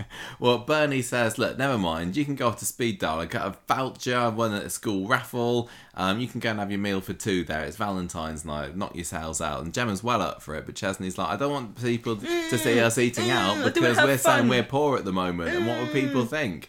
It's like Gemma takes him on this Valentine's night guilt trip until he relents. So they go off to Speed Daal. Finish eating, and Yasmin says, "Oh, sorry, this voucher you got is not valid. It's not. On, oh, yeah, so it's not. It was. It's valid on every other day other than Valentine's Well, Day." when they said, well, let's use this voucher, I said to you, that won't be valid today. You did, and you were right. And Chesney says, "Oh, this is mortifying," which sounds like a very oddly delivered line. Um, and uh, also Beth's there to have a dig at them. just every single day, whole every life is second. So mortifying, what's yeah. he moaning about? At least he's mortified with curry in his stomach. Yeah, they were worried that people were going to have a go at them, and then Beth walks in and is like, "Hello, let me have a dig at you." Chesney has to pull Gemma back from launching herself at her, which is quite fun. And Yasmin ends up letting him off and says, "Okay, fine, you can have your cheap curry. It's fine." So they go And home. also, no, this is What? when they mention at the same time, um, because Beth's having a go about the charity donation, Hmm. and they say oh yeah, the money, what what happened to that anonymously donated money? And they say, oh, it got donated to a charity. yeah. and Yasmin's like, interested. Which what, charity what, has what?" it gone to? Yeah, I can't remember what I charity. I, think they probably either. said. Attic Um, Children. Attic Children Charity. Yeah. So they go, um, they they go back home. House is a tip. They've been potato printing. It looks like Bernie and the kids. So Chesney has another go at her, and she has to go right back, saying, "Look, you're not the only social outcast here. Actually, people are having a go at me just as much." Um, and Gemma says, "Look, um, let try Chesney. You need to try and see that Mum's trying to make things better here. So back off." So shut up. Why didn't Bernie use the cremated fish fingers to print You patterns? could do, couldn't you? Why did she waste a potato? Yeah, reuse and recycle. I also, Chesney just walks in right in the middle of of um Bernie still babysitting the kids, right? They didn't probably have an agreed time when they were going to be back because they just finished their meal and come home. And he just walks into the house and immediately starts screaming that there's a mess. Yes, there is a mess. Four children live here, and you, you Five. slob. Five kids. what did he expect her to do? Instantly tidy everything up after teleport up and down the stairs, getting the kids He's to bed? awful, He's just an asshole all He really, the time. really is. He really is. It's not like he was brought up in luxury anyway, was it? I He's been know. living in that house since he was a little boy, and it was. um, Yeah, it's looked the it's same. been I worse. also couldn't tell that it was messy because it always looks like that. I don't know what he, who's he expecting round as well, like the Queen coming round on a Jubilee tour. Well, they do get a special visitor on Wednesday, don't they? Almost as good as the Queen. Yeah.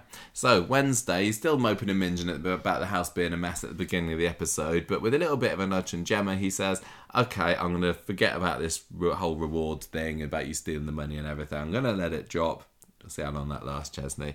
And so Jes- Gemma seizes the opportunity and says, "Oh, maybe we should go out and have some fun with the family." Um, I, does she go for a walk? They, go for a walk, yeah. And um, when they get when Gemma and Bernie get back from the walk, 'cause Chesney stays at home. They find Linda at the door. Linda who? Well, Linda Sykes. not Linda Sykes. Now that would have been a turn up for the books. It's Linda. I can't remember her surname, but this is Katie and Izzy's mum. Linda McCartney. No. Uh, just imagine Toy would have loved that. She'd be like, Show me "You're a my ba- hero." I've got, a freezer full of your stuff here. Um, no, it's Linda, Izzy, and and, uh, and and and Katie's mum. So it's Joseph's grandma, and she was in the show back what six years ago, maybe. And it was the same actress. Same Can't remember what she was called. Same lady. very She beautiful. she she wasn't in the show very much. She was basically brought in to. Um, for, for Owen's exit storyline, wasn't she? She kind of came in Don't for a bit. remember There was something. at all. No, she there, there was something related to um, Izzy thought that she couldn't cope with her being disabled when she was little, and that's why she left. But actually, she had a fallout with. I don't care. I don't really remember, but basically, her, she. Oh no, it was it was it was um, Katie's exit, wasn't it? Because Katie ends up going off to Portugal to live with Linda, and that's where she got killed. Well, I know this road is the accident. thing. She's very casual about flitting backwards and forwards to, to Portugal, which is the homeland of death. Yes, yes, but um, But she has a nice It coat. doesn't. But it, if you haven't been watching, we don't remember much about her. I don't think we need to know very much about her. She's about Izzy's her. mum. She's just Izzy and Katie's mum, and therefore Joseph's grandma, and she's quite glam. so she's, she's en route from Release, and she thought she'd pop in to see Joseph. So they end up, um, they send her to the cafe for half an hour so they can tidy up. And they're a little bit worried about Linda finding out what's happened. This was um, something with, nothing, wasn't it? Joseph going off on a on a on a runaway uh, recently, and um, they Gemma and Chesney try their best to act like everything's normal. Um, it turns out that she hasn't heard about this. So um, Ches and Gemma are desperately trying to make out that life at number five is like a well-oiled machine. Linda says, "Let's go to the bistro." They panic because they can't afford to pay for the bistro. Yeah, but um, but they they, they go along anyway. Does does Linda end up paying for it? I don't know. I assume so, but but the Lynn um Chesney just wants any opportunity to complain. Yes. So um, they they go off and have a lovely time. Friday. No, um, Chesney doesn't have a lovely time No, anywhere. No, he's just miserable Ever. permanently. So um, they're still worried on Friday that she's going to go and see Izzy. And if I was Izzy, I'd feel a bit miffed that my mum, who hasn't come to visit for like five years, didn't come and see me on the first day. I know she that Izzy herself doesn't live on Coronation Street, but I'm sure she's just round Well, the she's corner. their mum. It's not like jo- Joseph's her grandkid, but Izzy's her kid. I know my my child who has been you know locked up shielding for the past what two years maybe. Nah. no, I'll, I'll come and see you tomorrow, love. Twigged it. I reckon Linda's an anti-vaxxer. Do you and reckon? Izzy won't let her in because she needs to have a PCR test, and she's like, "I don't believe in all that crap. COVID's a hoax." Anyway, so she's going to go and see Izzy today, and um, Joseph, uh, sorry, Chesney and Gemma are worried that Izzy's going to spill the beans about Joseph running away. So they invite her to the cafe later to try and buy a bit of time so Chesney can phone up Izzy and say, "Keep stum about the uh, the Joseph running away thing." Um, I can't remember what they said about that. Were they, were they able to not not able to get hold of Izzy or something? But in any It's case, all irrelevant. It's all irrelevant. They go to the pub. They go to the cafe to um, Bernie her. and Linda to stall her, and they have some claggy scones there. And um, they're, they're, they're struggling to bond. It looks like that it's going to be these two grannies having a being at loggerheads, isn't it? Well, I can't imagine them getting on with each other. They they are a bit chalk and cheesy, aren't they? Linda probably likes um, crystals, but only if they're like diamonds, Yeah, she's not going to be going. Um, yeah, dowsing rods, and yeah. and herbal tea. No, no, she's not going to be doing. Unless a, you sitting say around the campfire and dangling her crystals in front of her. No, no. That's what you do definitely with crystals, isn't it? I don't know. not. Dangle 'em. Um. Anyway, um. Oh, this is where they have this weird argument about whether bingo is skill or luck. Oh yeah. I'm with Bernie on this. I think What if you could juggle in four if bingo you've got cards? more than one card, you, you make your own luck, don't you? Um, anyway, so Linda goes across to the pub later where she attracts the attention of Dev. Oh, and he's um, like, oh, hello, a lady, lovely lady. she orders a Cointreau and A uh, Lin- Cointreau. Quan- what's it called? Cointreau. Cointreau. And Jenny's impressed because that's the first time anyone's ever ordered one. She orders Cointreau over ice. I didn't know you could drink it neat. I don't know. I've never. I don't even know what it is. It's an orange liqueur. Is that? I had no idea. I thought it was like wine. I don't know. Uh, Wine and ice.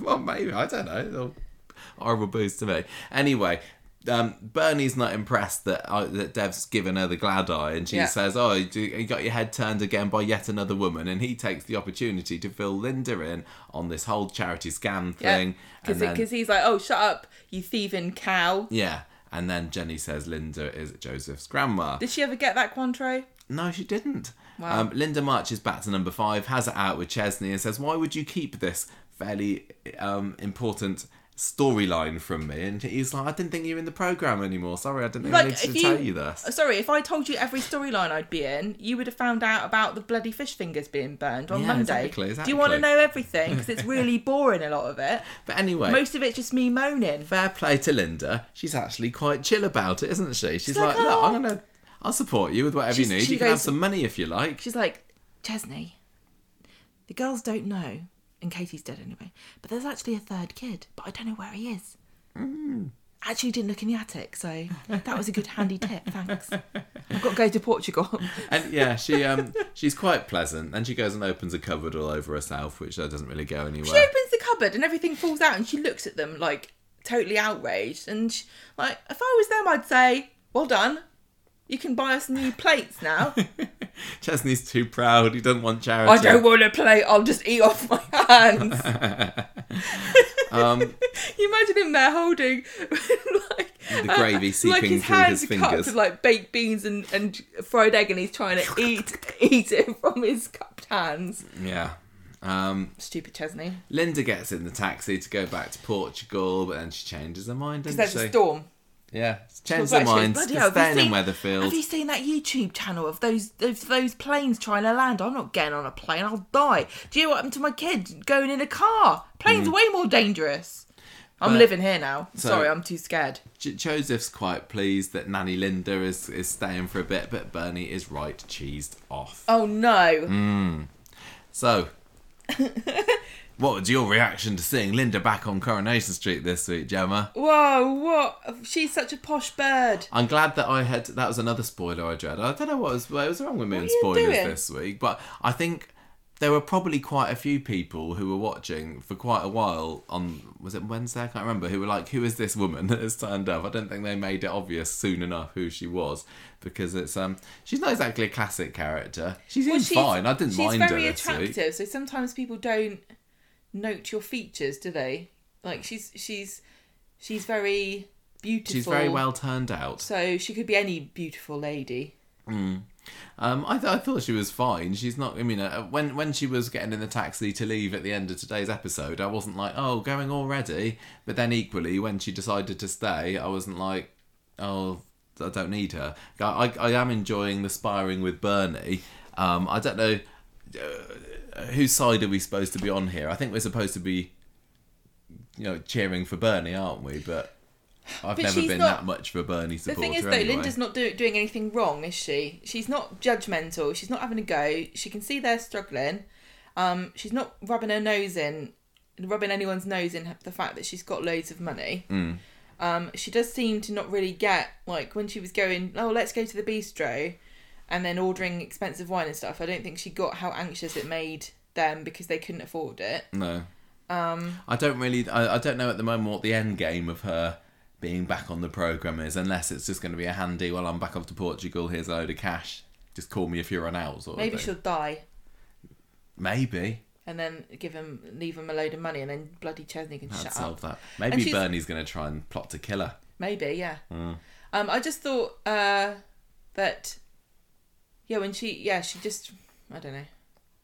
I forgot what I was going to say. That, that's okay. It was fine. The, the, the- I was. I just got a bit sad with the Izzy mentions this week because you know I've, I've never been a big Izzy fan, but I just I'm still thinking, oh, it's so sad that Cherylee can't be on the program at the moment. Hmm. And I, I, I wonder like. What what would she be doing in this story if she was in it? Just Izzy, like would, would she be go involved? moaning, moaning at Chesney. Probably. I Probably. Hmm. think that if Chesney and Izzy were in the same scene, there would be a vortex of misery, and everyone would die. Put Chesney and Izzy together. that'd sort things out. God, Gemma, it's your turn to talk about lovely Tim Tim, and Stranger Lane. my Lane. favorite character of all time. On Monday, they are having an 80s movie marathon, aren't they? Yes. It's a funny, quirky thing that they do together. Mm. Um, and Sally is a bit miffed, and she tries to tempt Tim up with some sexy time. And then Tim has a bath, and Elaine has a go at Sally for getting Tim too excited because it could kill him. And Sally tells her to keep her nose out, and you know, I'm with, I'm with her. Who? Sally? Yeah, shut up. It's none of your business. I thought you'd be with Stop Elaine. no sexy or so- British. No, but stop talking about it. That's the that's the British thing. Don't talk to me about it. I don't want to know your opinions about it.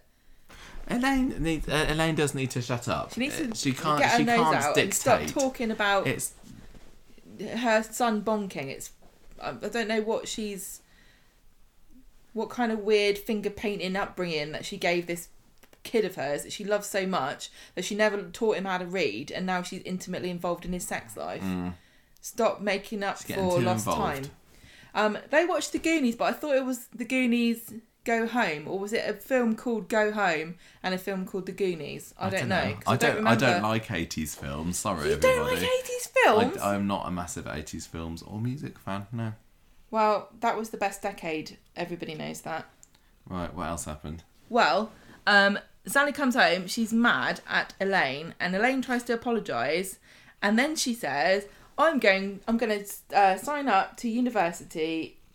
It's what she called it, the University of um, the Third Age. Was it? I, I don't That's know. what she said.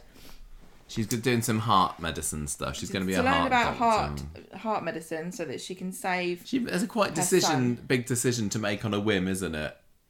She seems so My son's got a heart, she? Has got a heart problem, so yeah, I'll just do a heart medicine course. Yeah, why not? She's like, I'm not going to learn everything because I'll probably die first, but I can learn a few things, can't I? So on Wednesday, she's got her Bluetooth headphones. She's set up with a university thing, and then she she immediately does that annoying thing that people do where they learn one little thing and they think they're the expert. She like what's he? She's trying to She's just, she, investigate she him and investigates Tim and meddling around with him and, and him more measuring him and and saying, oh, he's got uh, he's got tachycardia or he's his uh, heart rate's too high. Blah blah blah blah blah. This reminds me of when um, I was quite new in my job, um, as being a magazine editor, and I had not had any formal training at all. And then somebody else I knew who did a course in journalism, and he spent the next year emailing me after every single uh, issue, telling me that I was going to get sued by the left, right, and centre all over the place because I was writing all this stuff. And it's like, calm down. You don't know what you're talking about. It's fine. 15 years later, he's still going strong. Well, don't know what he's doing, but I'm certainly still fine. Um, and yeah, so so Elaine's stressing everybody out. Um, Sally's mad, and Tim thinks that she's a nightmare as well. On Friday, Sally has been on the phone to Judy. Oh, I found out who this was. Judy is Gina's daughter. Oh, is she the one that was doing? no, sending- no, she's not. She's a different one. That yes, the one who was doing all the heart in the post sending was Leah, I think her name was, and that was her oh. stepdaughter. Oh, But. Judy is Gina's actual daughter, um, who So we've never Sally's seen on the program. Yes, it is, and um, she's I- having a flare up. and that was completely not explained well enough for the people who No, that's didn't silly, know. because I that's had really no idea. obscure. I thought have they have they turned Judy lesbian now and is Judy her? You mean Gina? Gina, sorry, lesbian now and is Gina her Why not? No, Who's next? That's her daughter, but I don't think that very many people watching would have Do you think that they were like wrote, wrote that in them, and they were like, This will sort the week from the "Oh, chat. shut up, these stupid nerds! You think they know everything and complain about stuff?" She's on the phone to Judy. That's right, nerds. It's her niece, Gina's daughter. Um, Gina's having a flare up of her bipolar again, I guess. Um, and then they start talking about Elaine and her fussing, and she seems like she's desperate to find something wrong with Tim, and she can't leave him alone um, because she wants Sally wants to go to hang out with Gina to look after her, but um, sorry, Sally wants to go s- s- dancing on ice, Yes, that's exactly And- that's what it was. and Gina wants to watch her in the audience, um, but she can't go because um, Elaine is being a nightmare. Elaine finds Sally making a spinach broth for Gina, which apparently is a really good cure, Cure for for bipolar. bipolar. Who knew? It also looked horrible because it was all raw, like floating on the top of water. Does she think that spinach broth is just spinach water with spinach leaves floating in it? Um, Elaine says, "Just go, just go. It'll be fine. Tim will be fine with just his mum. Dr. Elaine has everything under control." Is the quote that she she gives. Later on, Sally says um, she's going to set up an online quiz with Gina and everybody. This was weird. I didn't get this. Oh, I, I knew that it wasn't going to happen really, but I was Let's just just saying, Gina. is Gina going to appear on screen? And, and they were so close at the end of the episode, weren't they? The big TV set up in the factory. I didn't get this. Like, right? come on, I show Gina. Something else was going to happen because Sally says, "Oh, I'm going to set up an online quiz so that Gina, we can cheer Gina up because that's what you need. If you've got bipolar and you're having a flare up, spinach broth and an online quiz with your with your family, sort you right out." It was, was- And then- there was. It seemed like one of the rounds was going to be Factory Girls through the ages. I know, like, we're gonna- So we're Ida Clough. When was her birthday? Yeah, Who remembers Elsie Tanner? yeah, they were having a Steve Fisher. They're Who was his favourite Factory Girl? they're having a quiz about the factory because Gina worked there once and she fell through the roof, so it's Yeah. quite sentimental for her. Um, and then Elaine and Tim are like, "We don't know anything about this factory. Why don't you go to the factory and do the quiz there?" So Sally goes there, she's setting the quiz up, and then she starts slagging off Elaine. And I thought that the computer was going to be connected to Elaine's Bluetooth headphones or something. Oh yeah. So that she could hear her going, oh, she's such an annoying bitch. But nothing happens. They Sally's just there that, going, that's what I thought. That would have been a very good uh, Bluetooth signal. Yeah, to well, made it halfway down the They've got street. boosters. got EE, EE. boost. I did Kevin notice. Bacon pops up and goes, "Whoa, look! This is what they. You know how they were doing that. Um, they keep. You haven't seen this advert, but they keep doing an advert, an EE advert, where um, they they come to your house and they set your internet up so so well that you can land a plane. I know. Now, if they could do this, where they could where they could set your internet up so well that you can Bluetooth your mother-in-law and tell her how much you hate her from a completely different house down the road, more people I'd would switch. sign up. Yeah, more people I did. would. I did see that in the Websters, not the Websters, the Metcalfe's house. They had a bit an EE router on the side. Yeah, they're starting to infiltrate the street now. Well, you see, and that if you bloody have- sign on the top of the shop, it's it's a bit it's a bit obvious. I'm surprised nobody's gone, well, you see, because we have the BT router in the house and we also have EE mobile phone, our connection never drops. and that's why we should be lucky that we weren't involved in that whole um, online auction thing to buy the house down the road. Yeah. Because we wouldn't have cut out, our internet wouldn't have cut out at all when, when Shayna was Shona attacked it with an axe. It's a good job that they weren't sponsoring back then because they would have had to have stepped in and said, we can't have this. Yeah. Our broadband will never go down. Ask Kevin Bacon. Oh dear. No. Um. So they they- they're just they They just all- literally do who a was It? quiz. It's Beth and Sean and Kirk and and they go, Fizz. let's do the quiz, and then we cut to, to Tim and Yeah. Elaine, and that was it. just doing a bit more meddling. Yep. Um, yeah, so I think, So- Gemma, we have stumbled on Yeah. Sally's exit storyline here. I was thinking, where when's she going? A flare up of the not, bipolars. it's not a spoiler. We've been talking about Sally is going is is in Dancing on Ice. The actress who plays Sally, who's also called Sally. She's in Dancing on Ice at the moment, so And when that everybody happens- knows that she's going to have to go off somewhere. Because apparently these actors they can't do more than one thing at once. No. No. Why can't she just act in the day and dance at night? she's got no ambition, no drive. Um, yeah, so I guess. Oh, I'd have loved to have seen Gina. Maybe, maybe this is going to be one of these things that when she comes back, she'll bring Gina with her. I'll have to Maybe. text Connie and see whether. Uh, And also, the other up. thing that was quite funny was um, Tim was like, "Oh, I don't fancy doing a quiz, and I don't know about Factory Girls. You go off and do it without me." But he didn't say what made more sense. No, I don't want to see Gina again because it'd be really awkward when she tried to rape me that time. Yeah, that Christmas. That Christmas when she went to bed Dragged with me, me. to bed, yeah. But we forgive her for that. Um, oh, and isn't And Elaine also, just. I, I never gave her back that dog plate, and I don't want her to bring it up. Isn't Elaine just Simpering incredibly frustrating? Yes, It's not. It's not in Like, a funny really- way. I want It's to like you, re- I, but I you're such desperately an want to like pest. Elaine. And when she first came into it in the Yasmin story, I remember being so. Um, I, I remember thinking that she was she was brilliant. She it's was like what, great. what an amazing casting they Yeah. got here, and she, this She's what-. She's what a so strong and wonderful, Yeah, grounded character, and now she just kind of. Yeah, she's flighty and dithery and Yeah. Just- she's just Honestly, not working at the moment. Anytime you watch something and you're thinking, well, Jeff had a point here," they you know that they've they've messed up. They really have, but I don't think. I don't think we're. Are we supposed to be hating Elaine at the moment? I think we're supposed to find her en- endearingly d- in daft and Yeah. and, o- and overbearing, but Yeah. I mean, it's it's a classic, you know, annoying mother-in-law story, but I think it's because she's talking to them to Sally and telling her not to have sex with her with her son. That is the big weird. she's like, just getting herself too really involved. Weird. She's she's inserting herself too much into into Tim's um What? health problems, Oh, and um yeah, we just, don't care. No, no. I'm, I'm a bit fed up with this now. This story's been going for what four, or five weeks now. It needs to have a bit of a break, but I guess that it, that it is coming when Sally goes soon, off. yeah. But I mean, I, I, I was thinking like six months ago that we'd seen the last of Elaine. I quite like her. I just don't like her in this story. I don't like her mothering Tim too much. But And and she definitely is. Yeah.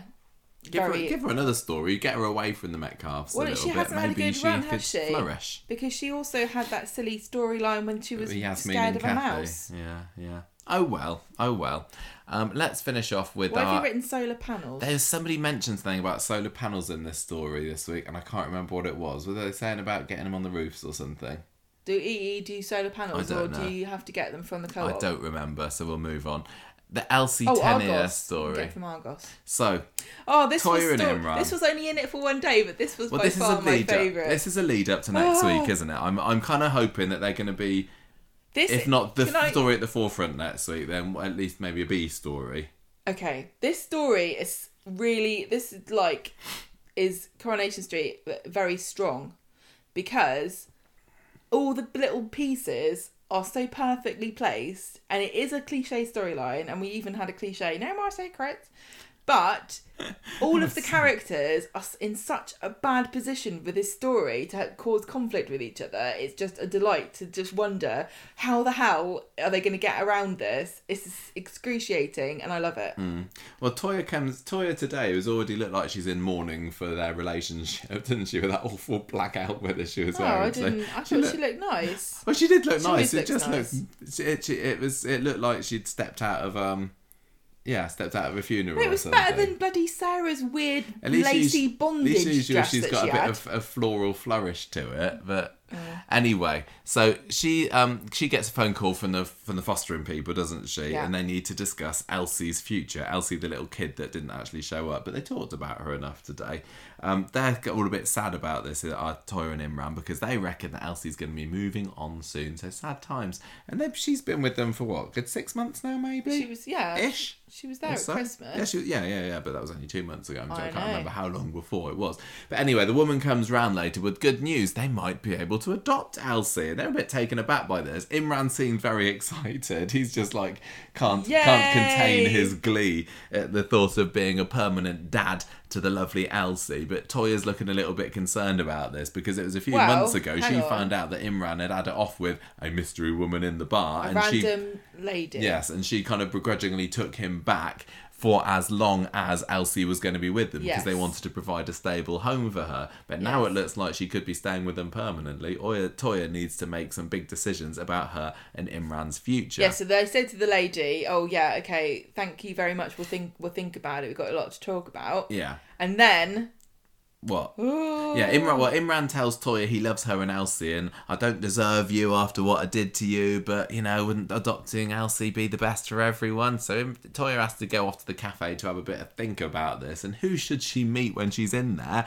But only Abby Webster, who's the one that Toyah that Imran had his affair with. His And- one night stand with. I mean, not an Toyah's affair. like, "You're an expert on adoption, aren't you?" Oh yeah, because they're adopting Jack, and that's going to go through Exactly next the week, same. which is very handy. And um, and Abby's like, "Don't talk to me. This is a talk bit. this is a it." bit awkward, actually. But you know, yeah, go for it. You adopt Elsie, and Toyah's like, well, you know what, Imran and I aren't going through a particularly great patch at the moment. Why she is cheated that? on he cheated on me, and Abby's What? very squirmy and cringy, and says, "Oh no, no, no, he definitely wouldn't do that again. Definitely No. not." keep hold of him. Don't throw him away over something so daft as this. So um, Toyah goes home. Oh, Imran is like a little excited kid and saying, "Can we keep her? Can we keep her?" oh yeah, please, mummy, please. and, and Toyah's like, "Okay, I had a bit of a wobble earlier, but yeah, let's go Oh. for it." But Yeah, wait we a minute, got three conditions. Yep. Number one, we're going to draw a line under this affair. and I won't ever mention it again. Two, no more secrets. Hashtag. And three, marry me. You got to make So, an honest woman of me You gotta before make an we honest have. woman out of Toyah. Are oh, we before we have a baby? Are we gonna have a current wedding? I don't think oh, we are. they had a lovely final little scene and a bit of a snog, didn't they? at the They did. They had a kiss. They had a massive smackaroo at the end of the episode because like they're very that. happy, but it was so You don't bittersweet. listen. Can I just say, if you get, if you're adopting a child, you never need to touch each other again. and that's why adoption is the British way. Oh, it's so sad because you know I six months ago, we've been like, yeah, Toyah and Imran getting Toy- engaged. This is what Toyah's wanted for so long. I just love this. what she wanted for so a long. A baby, a oh kid, yeah, not not a family, not a ring on her finger. No, but she, she, I don't know what her thoughts about marriage are. Obviously, she's quite keen on it because she proposed to him, and he wants he. Oh, and it's Was all she? just Um, she wasn't married to old um, Derek. Greg, was Dave. she? I don't know whatever his name was. I think so. I I, can't remember. It I don't think she's matter. been married. It doesn't matter, but she's she wants to marry Imran. Who wouldn't? Imagine how suave and dashing he'd look in a wedding suit? How can he top what he wears every day? He's gonna have to wear like tails and a top in a super suit. Uh, it's zoot not, suit. I, I just don't know. I can't picture what the timeline of this is going to be. They're not gonna They're- get they're married. not gonna get Uh, married, is and that breaks yeah, my heart. But is she gonna get as far as the dress? Oh yeah, we're going to see Toyah in a Oh, dress. and she's gonna make. Abby help her pick the dress. You know this, don't you? Abby is gonna, gonna be, a like, bridesmaid. You're my new she? best friend because we talked to each other and had a heart to heart about how Imran's not going to cheat on me anymore, and you really put my fears to rest. And you would never lie to me because we're best friends. Hmm. Will you be my maid of honor? It it writes itself. And I Abby don't know says, whether I can stand this. I can't because I'm pregnant and the dress won't fit me. I don't know whether they're going to have Abby being pregnant now. I think it's too long. Do you reckon? I surely would be I showing didn't look by at this her point. actually. She might have been wearing something baggy and I didn't notice. It was a long time ago. Some don't women know. don't even know they're pregnant. They Uh, just have a baby, don't they? Yeah, but she's fairly slight of figure, is Abby. Could I think there'd be a little bit of a bump anyone at at any time. point, any so woman, any listening right now. Just double check. Have a bit of a prod. See if, if somebody, if a little baby goes, ow, then you could have one in there. Um, I want them to just rip it off, rip off the band-aid now, and and have it all come out because I can't bear to go through months this. of Toyah and Imran being well, especially Toyah being besotted and happy, Imran being relieved and happy, thinking that everything's okay. I just want it to all be in the open, and then maybe He's such her a forgive stupid him. idiot. He's I know. ruined our plans, Michael. He's really ruined things. I'm so mad. I love this though. This storyline is. This is what I mean about like the difference between this and the the um the Sarah and Adam story is just night and day really because you know if if Lydia splits Adam and Sarah up, what will people say? Oh well, and what will happen? Don't know. Maybe Sarah will move back in with with um With the with Platts again. David, and and Adam will stay in his flat or like who cares?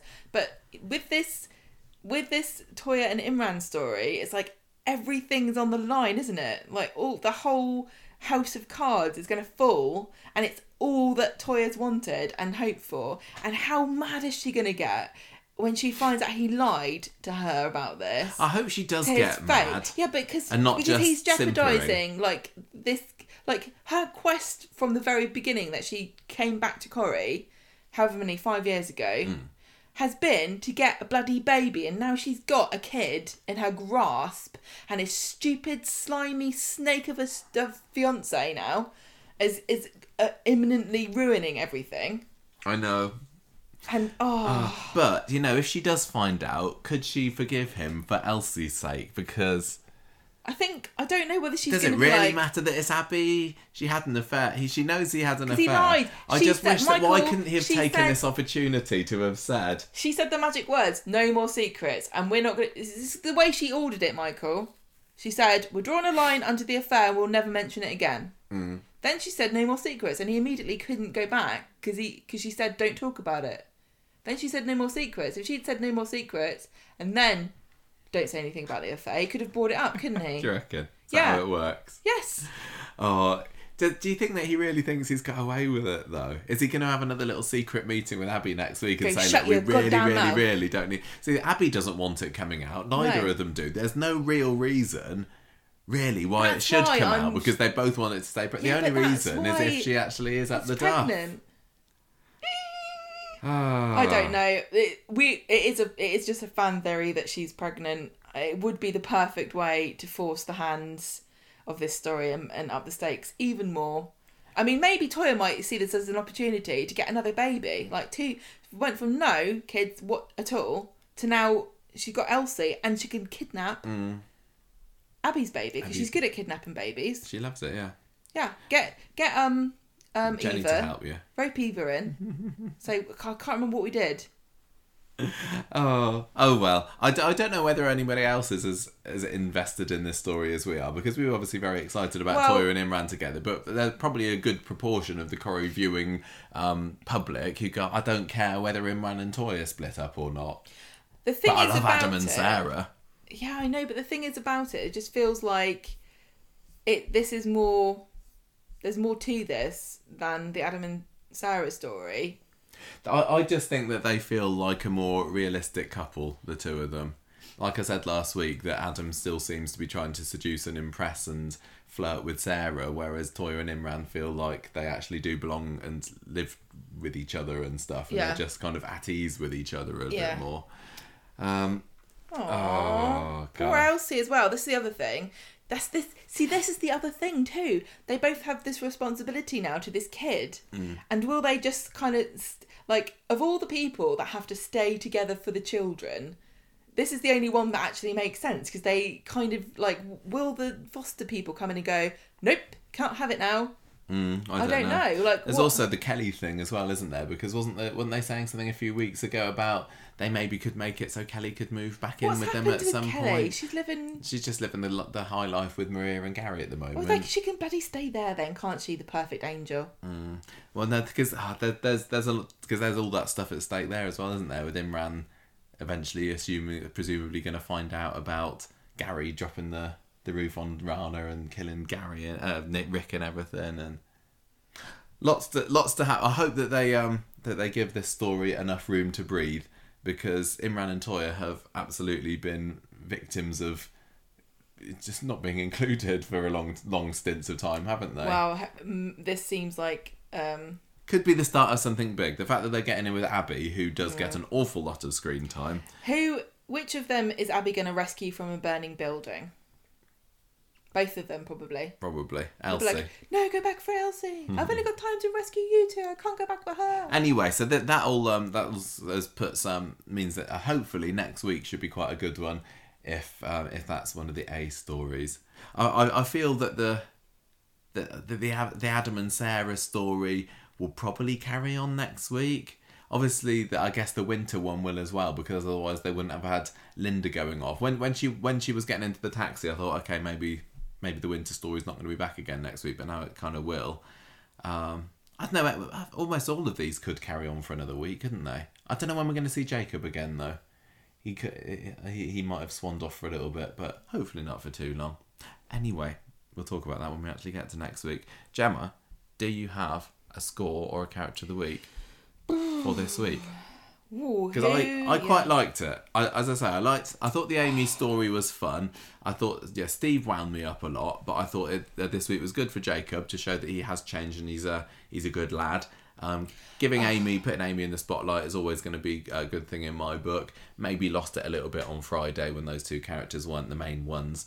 Um, Your score thing has reminded me of the culinary travesty, and I can't remember who brought this up, that they made bolognese with rice. oh yeah, rice bowls. Who made that? Um, I don't know. I find it so offensive. That's what my family used to have, Yeah, though, isn't it? That's what it reminds you. Um, so and I- also, Chesney saying that he liked his um, rabbit and black pudding roulade. yeah. I can't imagine Chesney eating a black, rabbit and black pudding roulade. Um, yeah, so the the Amy story I thought was pretty good. I wasn't a major fan of the other the other three that we did, but then it kind of the Toyah and Imran saved it a little bit at the end of the week, but it was only slight. But this was definitely an improvement on the last few weeks. So I'm going to give this um, three heavy, dry, claggy scones out of five. And my character of the week this week, I am going to award to.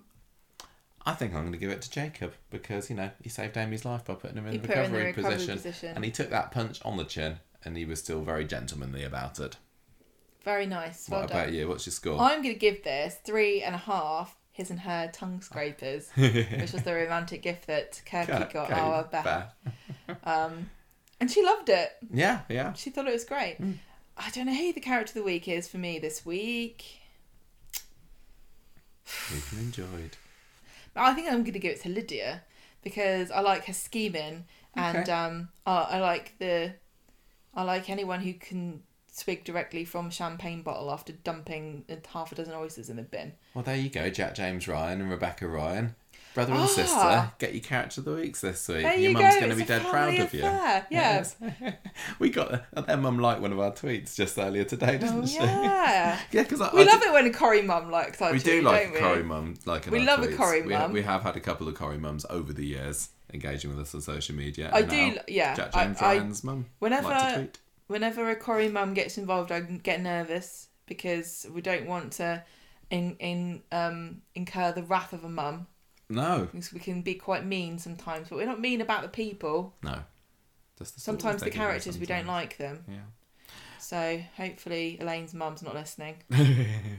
right, that is it. Um, shall we? Shall we move on? Shall we finish our street talk? Yes. And then I think we've Do got something something special happening in the cabin now. Ooh. Hello, everybody, and welcome to the cabin. News, Gemma. Time for some news. Yay! Yeah, yeah, yeah. But wait, but wait. We have got somebody just come into the cabin to put a postcard in the window. Who's this? It's Sally Ann Matthews. Hello.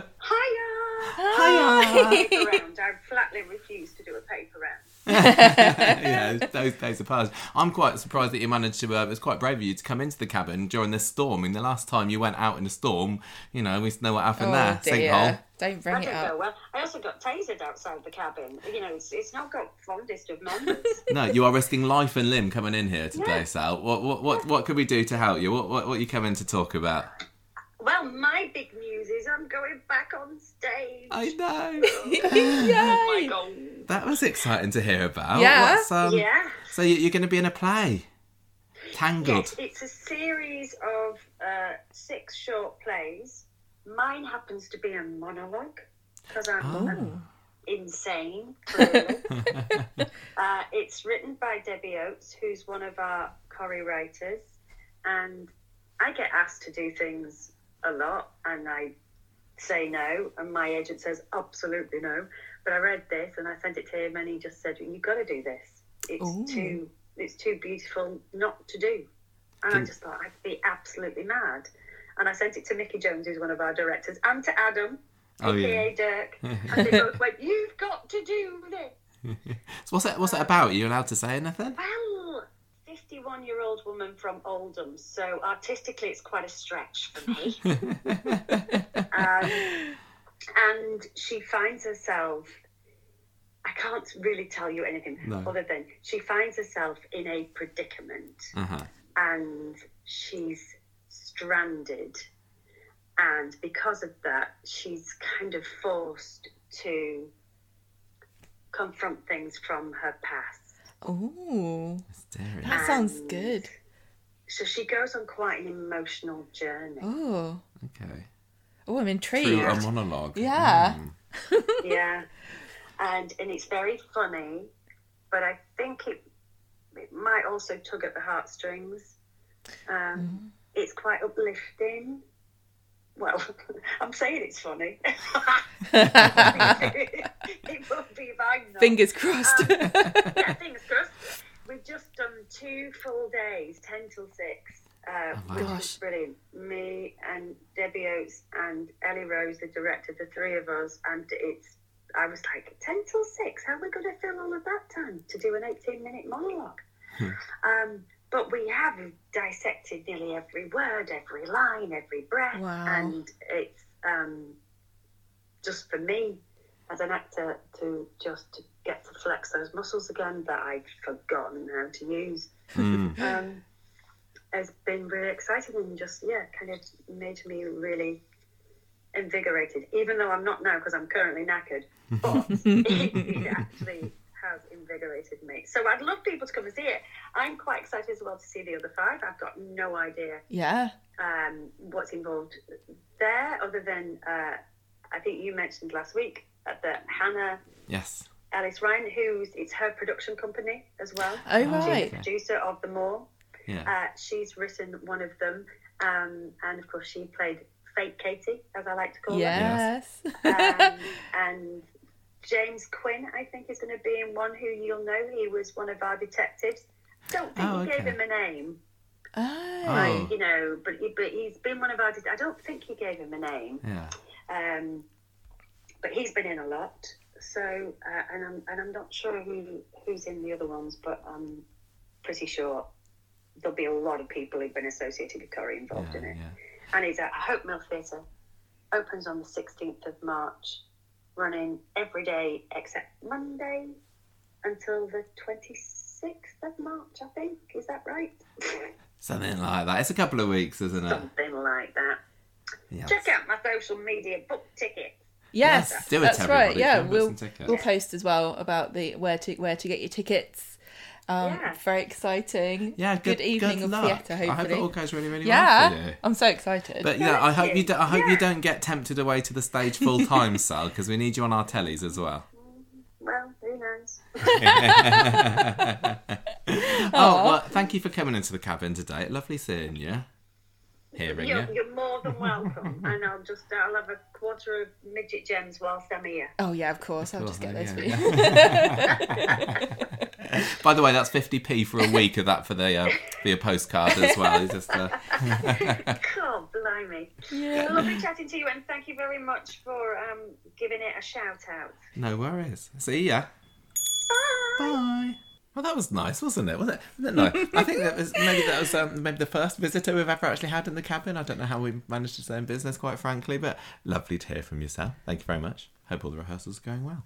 Gemma, we've got some other news to talk about this week, which starts off with there's something new on our shelves and a book stand that we have here in the cabin. That Book make- stand. Yes, the We'll Meet Again on Coronation Street by Maggie Sullivan is out now. This is the fifth book. I told you that we should not be stocking this Why not? because we're a news agent. It's all right. We do all sorts of things. Um, we do newspapers. We do our.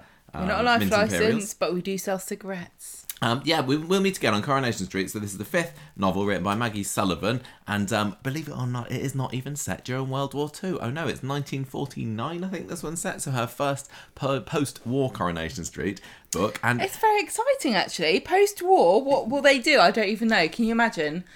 Post don't know what they'll talk 1945, about. like twiddling your thumbs, going, "Well, Hitler's dead. now, what?" well, they've still got rationing apparently. I've of only course, they've still got rationing. Yeah, they've still I- got I rationing for years. Yeah, yeah, they are. They've, they've talked about it. I've only read like one chapter so far. Um, this one seems to be um, starring, um, well, Elsie Tanner's been in it, and Esther, I think it's Esther Hayes. I haven't even got that far into it to find out whether it's Esther Hayes. I assume so. And somebody called Wendy. I don't know who that is. I don't think that's the character. But yeah, this is all about um, yeah what goes on Coronation Street after the war. And um, I think Ida Barlow is a, is a main character in it as well. But now I'm in my half term week. tragic. I'm going to be able to have a proper good read of that and hopefully report back on it again um, next week on the show. But if you are also, like me, a fan of the Coronation Street novels by Maggie Sullivan, get yourself onto Amazon or just like Yeah, Smiths. you can order it now. And yeah, go and Get, it, from and your read local it. independent bookseller. They're quite good. The, the thing that's uh, funny about this one for me is that they're getting very close now to the beginning of actual Cor- Coronation Street. We're like 10 years away, 10, 11 years away from when the show's starting.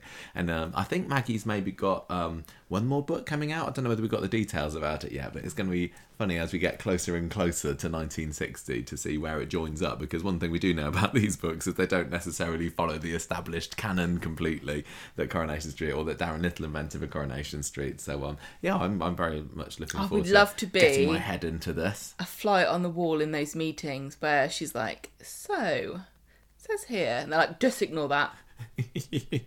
Don't worry about that. We won't talk about that anymore." yeah. Um, anyway, hope everyone else who is um, getting that book is enjoying it as much as I hopefully will as well. um, next up, Gemma, your favourite bit of news of the week. Sally Dynevor, Dancing on Ice. How's she doing? She's still in it, Gemma. That means we still have to talk about it. Still clinging on. She was second from bottom again on the um, leaderboard last week. She did a little bit of a dance um, along to George Michael's Faith. Um, she got her best score yet, um, which I haven't actually written here. Let's say, I don't know, 100. somewhere in between there, 26 maybe, I don't remember. But um, yeah, but she's just got a load of really proper decent dancers, including a bunch of professionals to dance off across. And Gemma, don't want to get you started on getting the professional dancers on this program. Listen, know what you think this about- oh, is the most go. Here we controversial thing that's happened in ice skating since the Olympics. We all know what happened there in figure skating, don't we, everybody? Uh. Drama, tragedy, Did it? shouting, I don't know. dodgy, dodgy, what they're they called? Coaches. Terrible. I'm going to have a look at this afterwards. I've got no idea what you're talking about. But anyway, Russians, good, good luck. Koreans, Still going. Japanese people, I think- all dancing together. I don't know who went out last week because uh, there, there was that Bez, is it, that's always coming bottom in the leadership in the leaderboard. I don't know whether he's still in it or not, but I suppose while he's in it, then Sally might be safe. Next up, schedule news, and this is all coming up to you a week and a bit in advance. Watch out for the week starting the 28th of February because there's only going to be two days of Coronation Street. Get a reprieve in the middle of the week week. beginning of Get a the bit of a break. Yeah, so on Monday there's going to be Not episode. next week. No, not, Not next, next, week. not Monday this coming. No, it's on normal times next week, but the I've week heard after that. I've heard a massive I had I saw on a subreddit Yeah. a massive debate about what does the phrase next Monday mean uh, yeah. and versus this Monday. I know, and apparently some people think people. that this Monday and next Monday mean the same thing. It depends how close you are getting to it, wouldn't you? I don't know what I'd call Monday the 28th. I don't This Monday call- is the 21st and next Monday is the 28th. See, I would probably still call them but next Monday at the moment. I don't know. But Next anyway, Monday is not the Monday coming. It is it's the the, next Monday Monday after that because it's the next Monday after. this is like fortnight, and I Americans don't was- understand the word fortnight, do I they? think if it was like or like Sunday- bi-weekly or bi-yearly. What does that mean? I think if it was like Twice a Sunday year now, then or next every other Monday I would include as the Monday afterwards. But anyway, 28th, there's going to be an episode from 8 until 9 on Monday, and that is going to be clashing with um, EastEnders. Oh, and no. um, nothing on Wednesday, but there is going to be one again on Friday, again, What is 8 until this? 9. Well, apparently, th- I don't know what's What? going on this week. but Monday. So on Monday the and right. Friday. So twenty eighth Monday of Friday. of February, there will be only episodes for an hour Yes. on Monday and Friday Yes. between eight and nine. Correct. That is good. Well, I mean, good reading. I mean, it's not good because there's not enough Corrie that week. Reading comprehension, tick tick tick. Um, Thank you very much. I, I don't. Apparently, point. this is nothing to do with the upcoming change to you know the the permanent move. Then, or maybe it is. I don't know. I, mean, I only read. I only read on Digital Spy today that it's nothing to do with it, but it makes sense if it is. I don't think we've got an actual date for when the. Eight till nine regular episodes. Right, anyway, starting, have we? next. Apart from it's in March. Gemma's just ready to move on with the next bit of the news. Well, here's the news, Gemma. Would you like to win a voucher for two to enjoy the Coronation Street tour of the Cobbles and Yeah. two thousand pounds? No, two hundred the pounds. hell? Two hundred pounds, if only, to treat you and a loved one. That's me.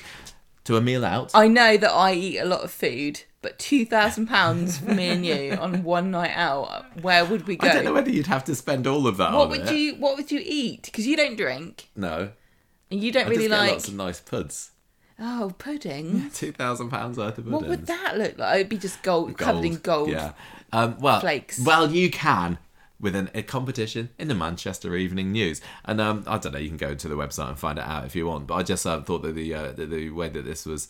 Um, the, the options in the in the quiz were quite not the quiz the competition were quite interesting. So what they uh, get you to do is to pick your favourite Corrie Have couple of all time. I have not entered What this. Maybe we the point should. instead- Well, I'm just giving everyone else a chance to first. When does it close? I don't have this information. It's Okay, open for the great. moment. So this is not what now. Jon Snow's like. He doesn't or even Krishnan do the news Gurren Murphy. anymore. He's, he's, Or what's the other guy? he's putting his Trevor McDonald. up. None of them would do this. I don't know all the facts, but here's some news. Right. So if you, But can I just tell What? you, if you don't know all the facts and you're imparting information, it's not news, it's gossip.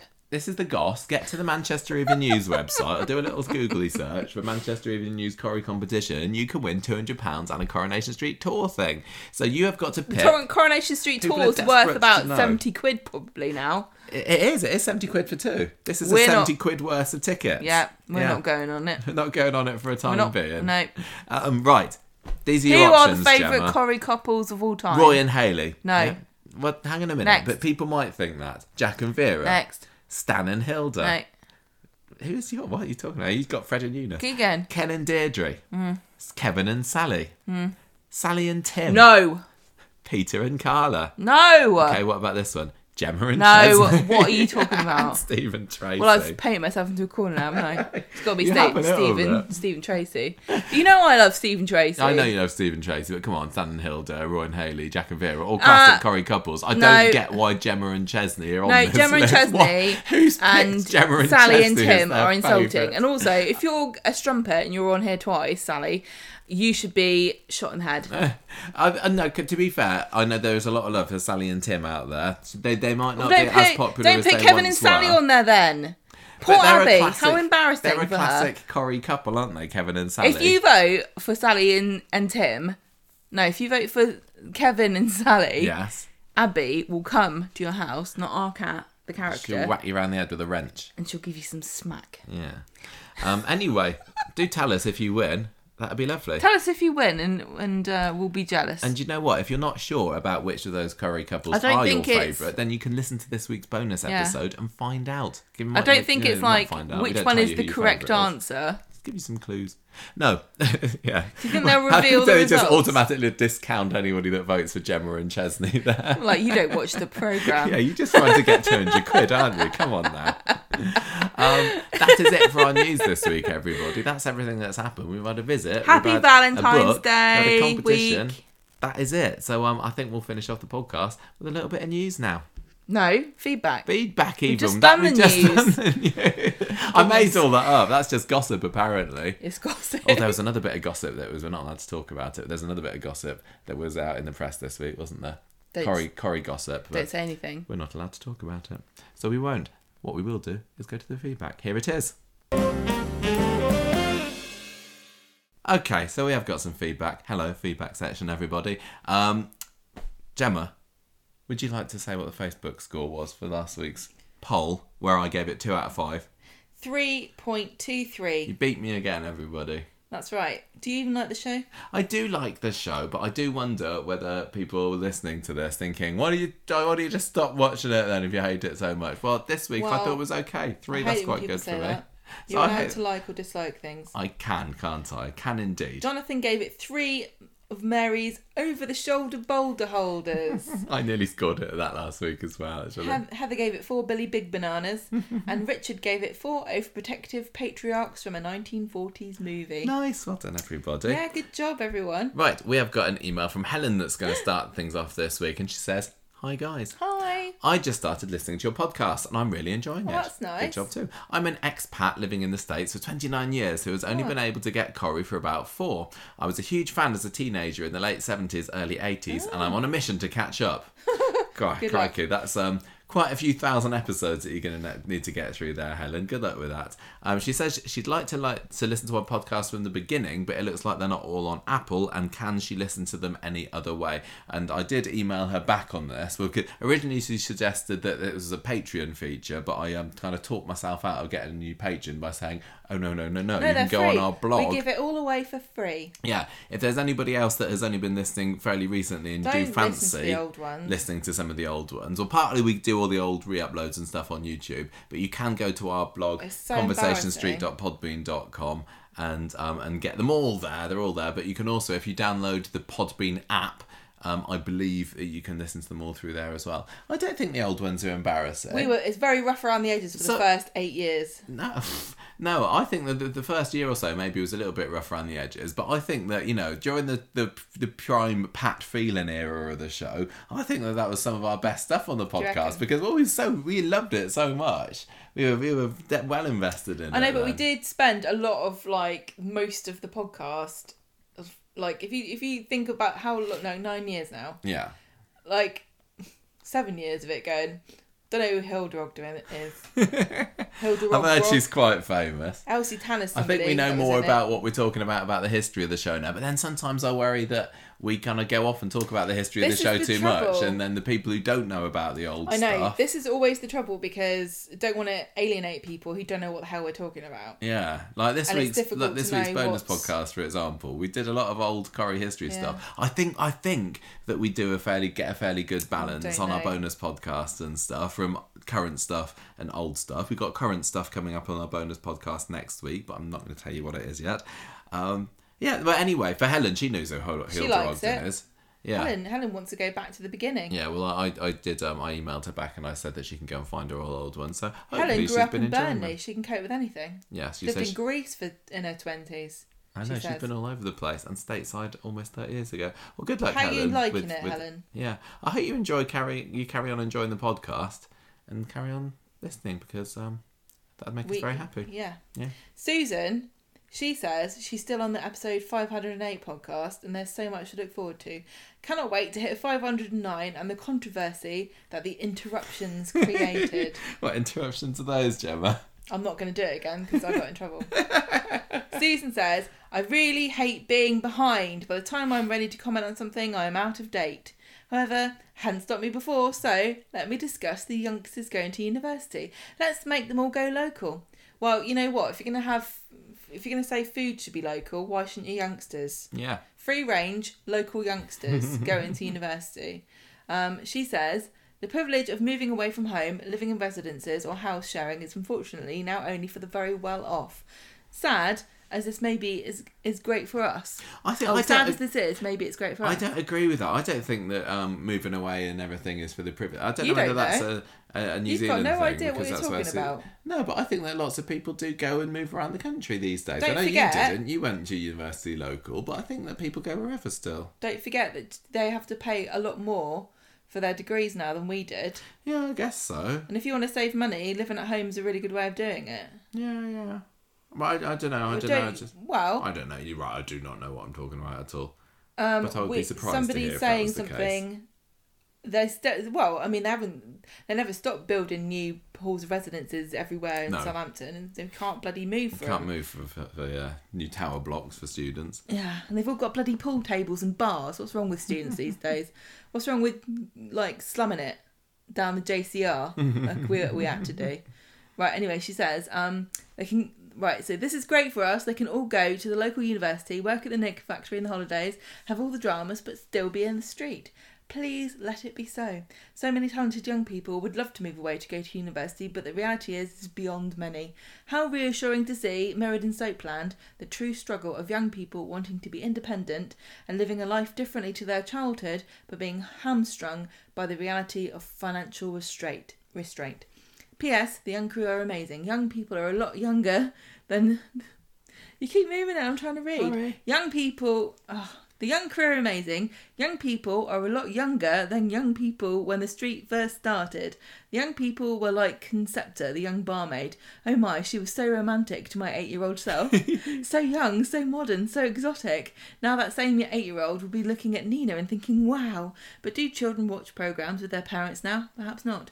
Or could they be like me? I watched RuPaul's Drag Race with my kids and they watch Coronation Street with me. In some ways, the programmes are quite What? similar, but that is a discussion for another day. I think I'm not the uh, the leading expert on RuPaul's Drag Race. I'm not, I'm not really sure about that one. But um, do kids still watch TV with their parents? Do kids still watch know. TV? I don't think so. No, we've, we've had this discussion before, isn't it? I think it's mums Bang- and dads on the on TV, YouTube. get the kids on the YouTube on their phones, and that's it. They're all on the internet ordering GHB. Yeah, yeah. Uh, I don't know. Interesting, interesting thought though, and um, yeah, maybe that. That's so funny. Like Concepta was the young one because it really was like there was one teenager. Well, you had yeah, you had um, what's her face, didn't you? What's her name?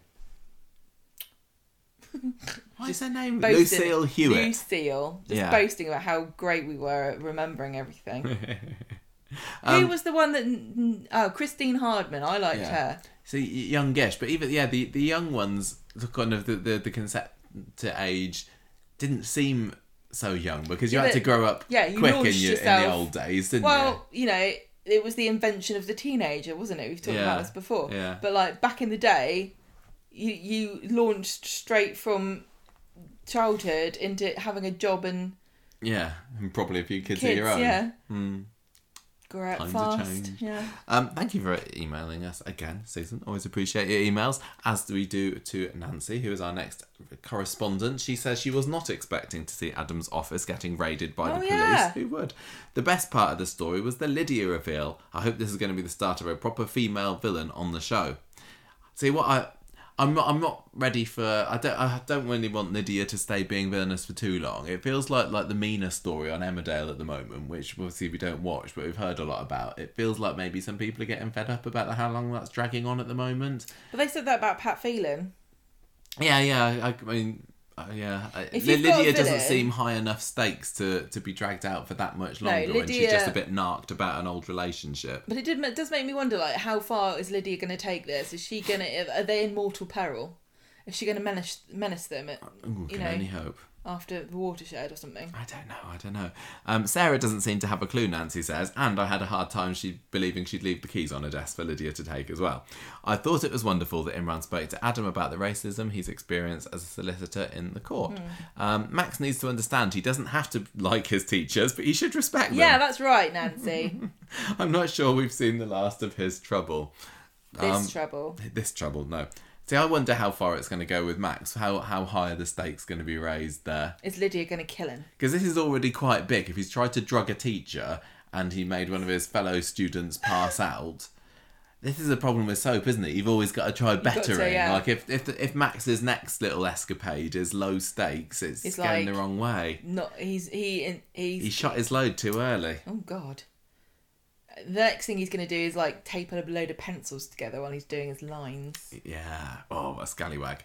Um, I loved Amy's birthday, says Nancy. The Deirdre reference was very Yeah. moving too. And I think that Amy and Jacob are great together. As long as he's not pushing drugs anymore. I do wonder what he could be after. He's, He I- just wants just- a girl to put in the recovery position. That's what we all want. Oh, yeah, I don't think he's after anything. He's just after love, isn't he? He's a just big soppy one.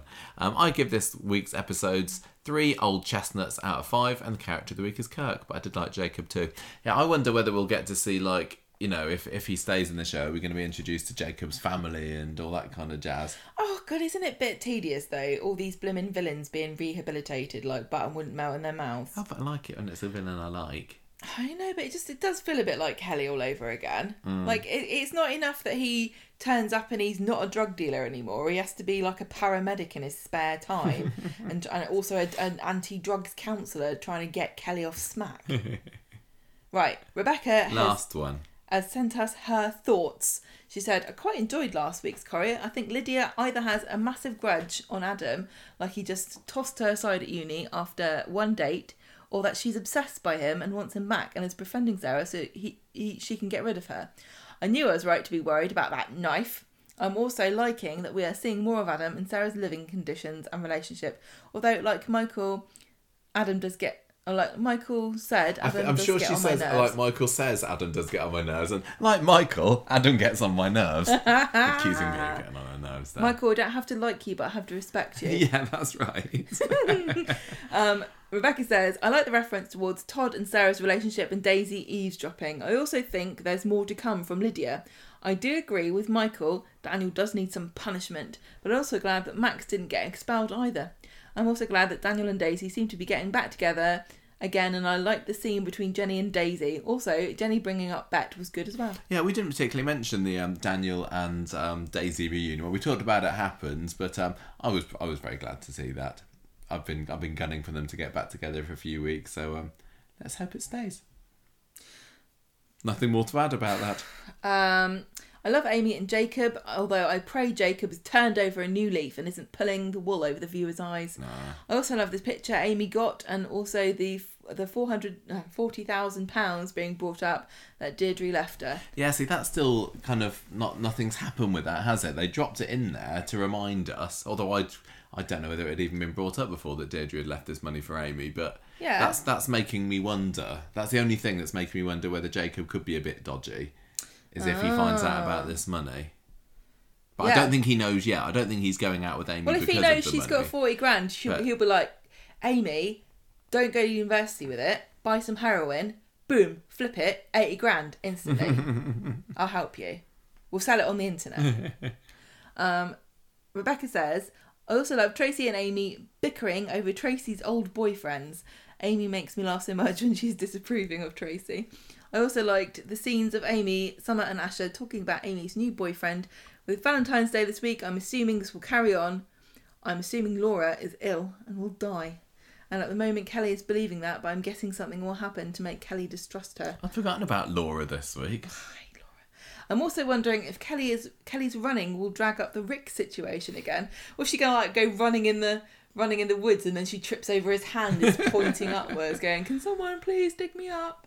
She goes, Dad, is that you? We don't actually know where Rick Neeson's body No, is, we still do don't we? know where it. Does Coronation Street know where Rick Neeson's body is? So they're going to forget that Gary moved it and have him back in the woods. They should have just had him like floating past Johnny and Jenny when they were down in the sewers last year. Well, They could. trick It would have been a perfect opportunity for Gary to chuck the, the body down there. Going, oh, he looks like he's been trapped there for a while. How long's this sinkhole problem been going on? anyway, Rebecca says, um, I'm I'm still liking Nina and Asha, but I'm also starting to wonder if Nina is being a bit too clingy. Uh, just a bit. she didn't come to the nightclub, did she? No. Also, loved Roy's plimsolls. Finally, the Tim stuff was silly but harmless. Character of the week is Amy, and they give it four silent but deadly phone calls out of five. Harmless is, is right for the Tim stuff. It feels kind of fillerish, doesn't it? At least with the um, the Lydia stuff, even if I'm not loving it, it feels like, you know, okay, this is a big story, biggish story. It doesn't feel like filler. Every time that Tim and Elaine and Sally come on the screen at the moment, it's almost like I can switch my brain off for a bit, you know? Yeah. Um, What which is weird because they're quite, I mean, Sally especially, quite make? big, important character, but I don't know. Maybe it's leading up to something. Well, basically, the same thing's just been happening over and over again, isn't it? Tim's like, I'm ill. And Lorraine, Elaine goes, let's watch. Let's watch such and such a film, and I'll look Uh, Labyrinth. after you. And Sally goes, "Grr, stop meddling, mother." I want to shag you, Tim. And he says, great. And Elaine goes, no, no, no. Yeah, yeah. Okay, we're done. We are done for the week. Thank you, everybody, for listening. If you would like to have your very own comments featured in this feature feedback discussion section, then you can email us at conversationstreet at gmail.com and we will almost certainly read it out. Um, Thank you, Sal, for coming on. oh, yes, thank you, Sally, for, and Matthews for coming onto upcoming the cabin. Treading of the boards. Yes. And, Break a um, leg. and, and and that's it really follow us on social media we're on twitter we're on instagram we're on youtube we're on facebook You can find all of our back episodes on yes if you're like helen you can go to, conversationstreet.podbean.com. And there's also a Podbean app. yeah i just said about that Oh. it's still there still there 10 minutes later but you can just in case you don't know um should we finish Yeah. should we finish happy valentine's week everybody listeners We love Happy you. Valentine's night. Thank you for listening. Yeah, we, we're um, we're going to go now. We're going to be back next week. Um, I'm going to say that the bonus podcast will maybe be up on Tuesday again this week. I wouldn't bet on it. Maybe Wednesday. We'll have to see. Um, but our normal episode, or I hope we'll I be very even know what we're excitedly talking about. We're, we're, we're going to we're going to London. We've got a trip to London on Thursday next week, haven't Don't we? tell everybody. They'll come We're and murder us. Mm. Um, I'm hoping that we're going to be having a, a lovely discussion about next week's Coronation Street this time next week with with loads of fun Toyah and Imran chat. The Abi, drama. There better be some drama. Bet They better not be. agree Bet there's gonna be sensibly to, drama. to put all their differences and, and affairs behind them. Oh, just no more imagine if secrets. they actually did get married. That'd be Oh, so I love fun. it. It'd be so cute. I want to know what, what would Toyah wear. What can you buy a floral wedding dress? I think that she she what um yeah probably. Yeah. I think you can get flowers on a wedding dress. I don't know, Gemma. I hear that flowers and brides do tend to go together. Well, she can hold flowers in her hands. I think that she'd maybe make a I don't know What? grass skirt or something. Maybe Spider will turn up to, to like win her heart back, and it won't even matter about him man having an affair. It won't come out at all. I don't know. We'll have to wait and see, won't we? I'll just dream about it because I don't think we're going to see it on telly. right, I'm waffling, so that's my cue to leave. My Goodbye, cue. everybody. Bye. See you. The episode music came from podcastthemes.com. Ta-ra.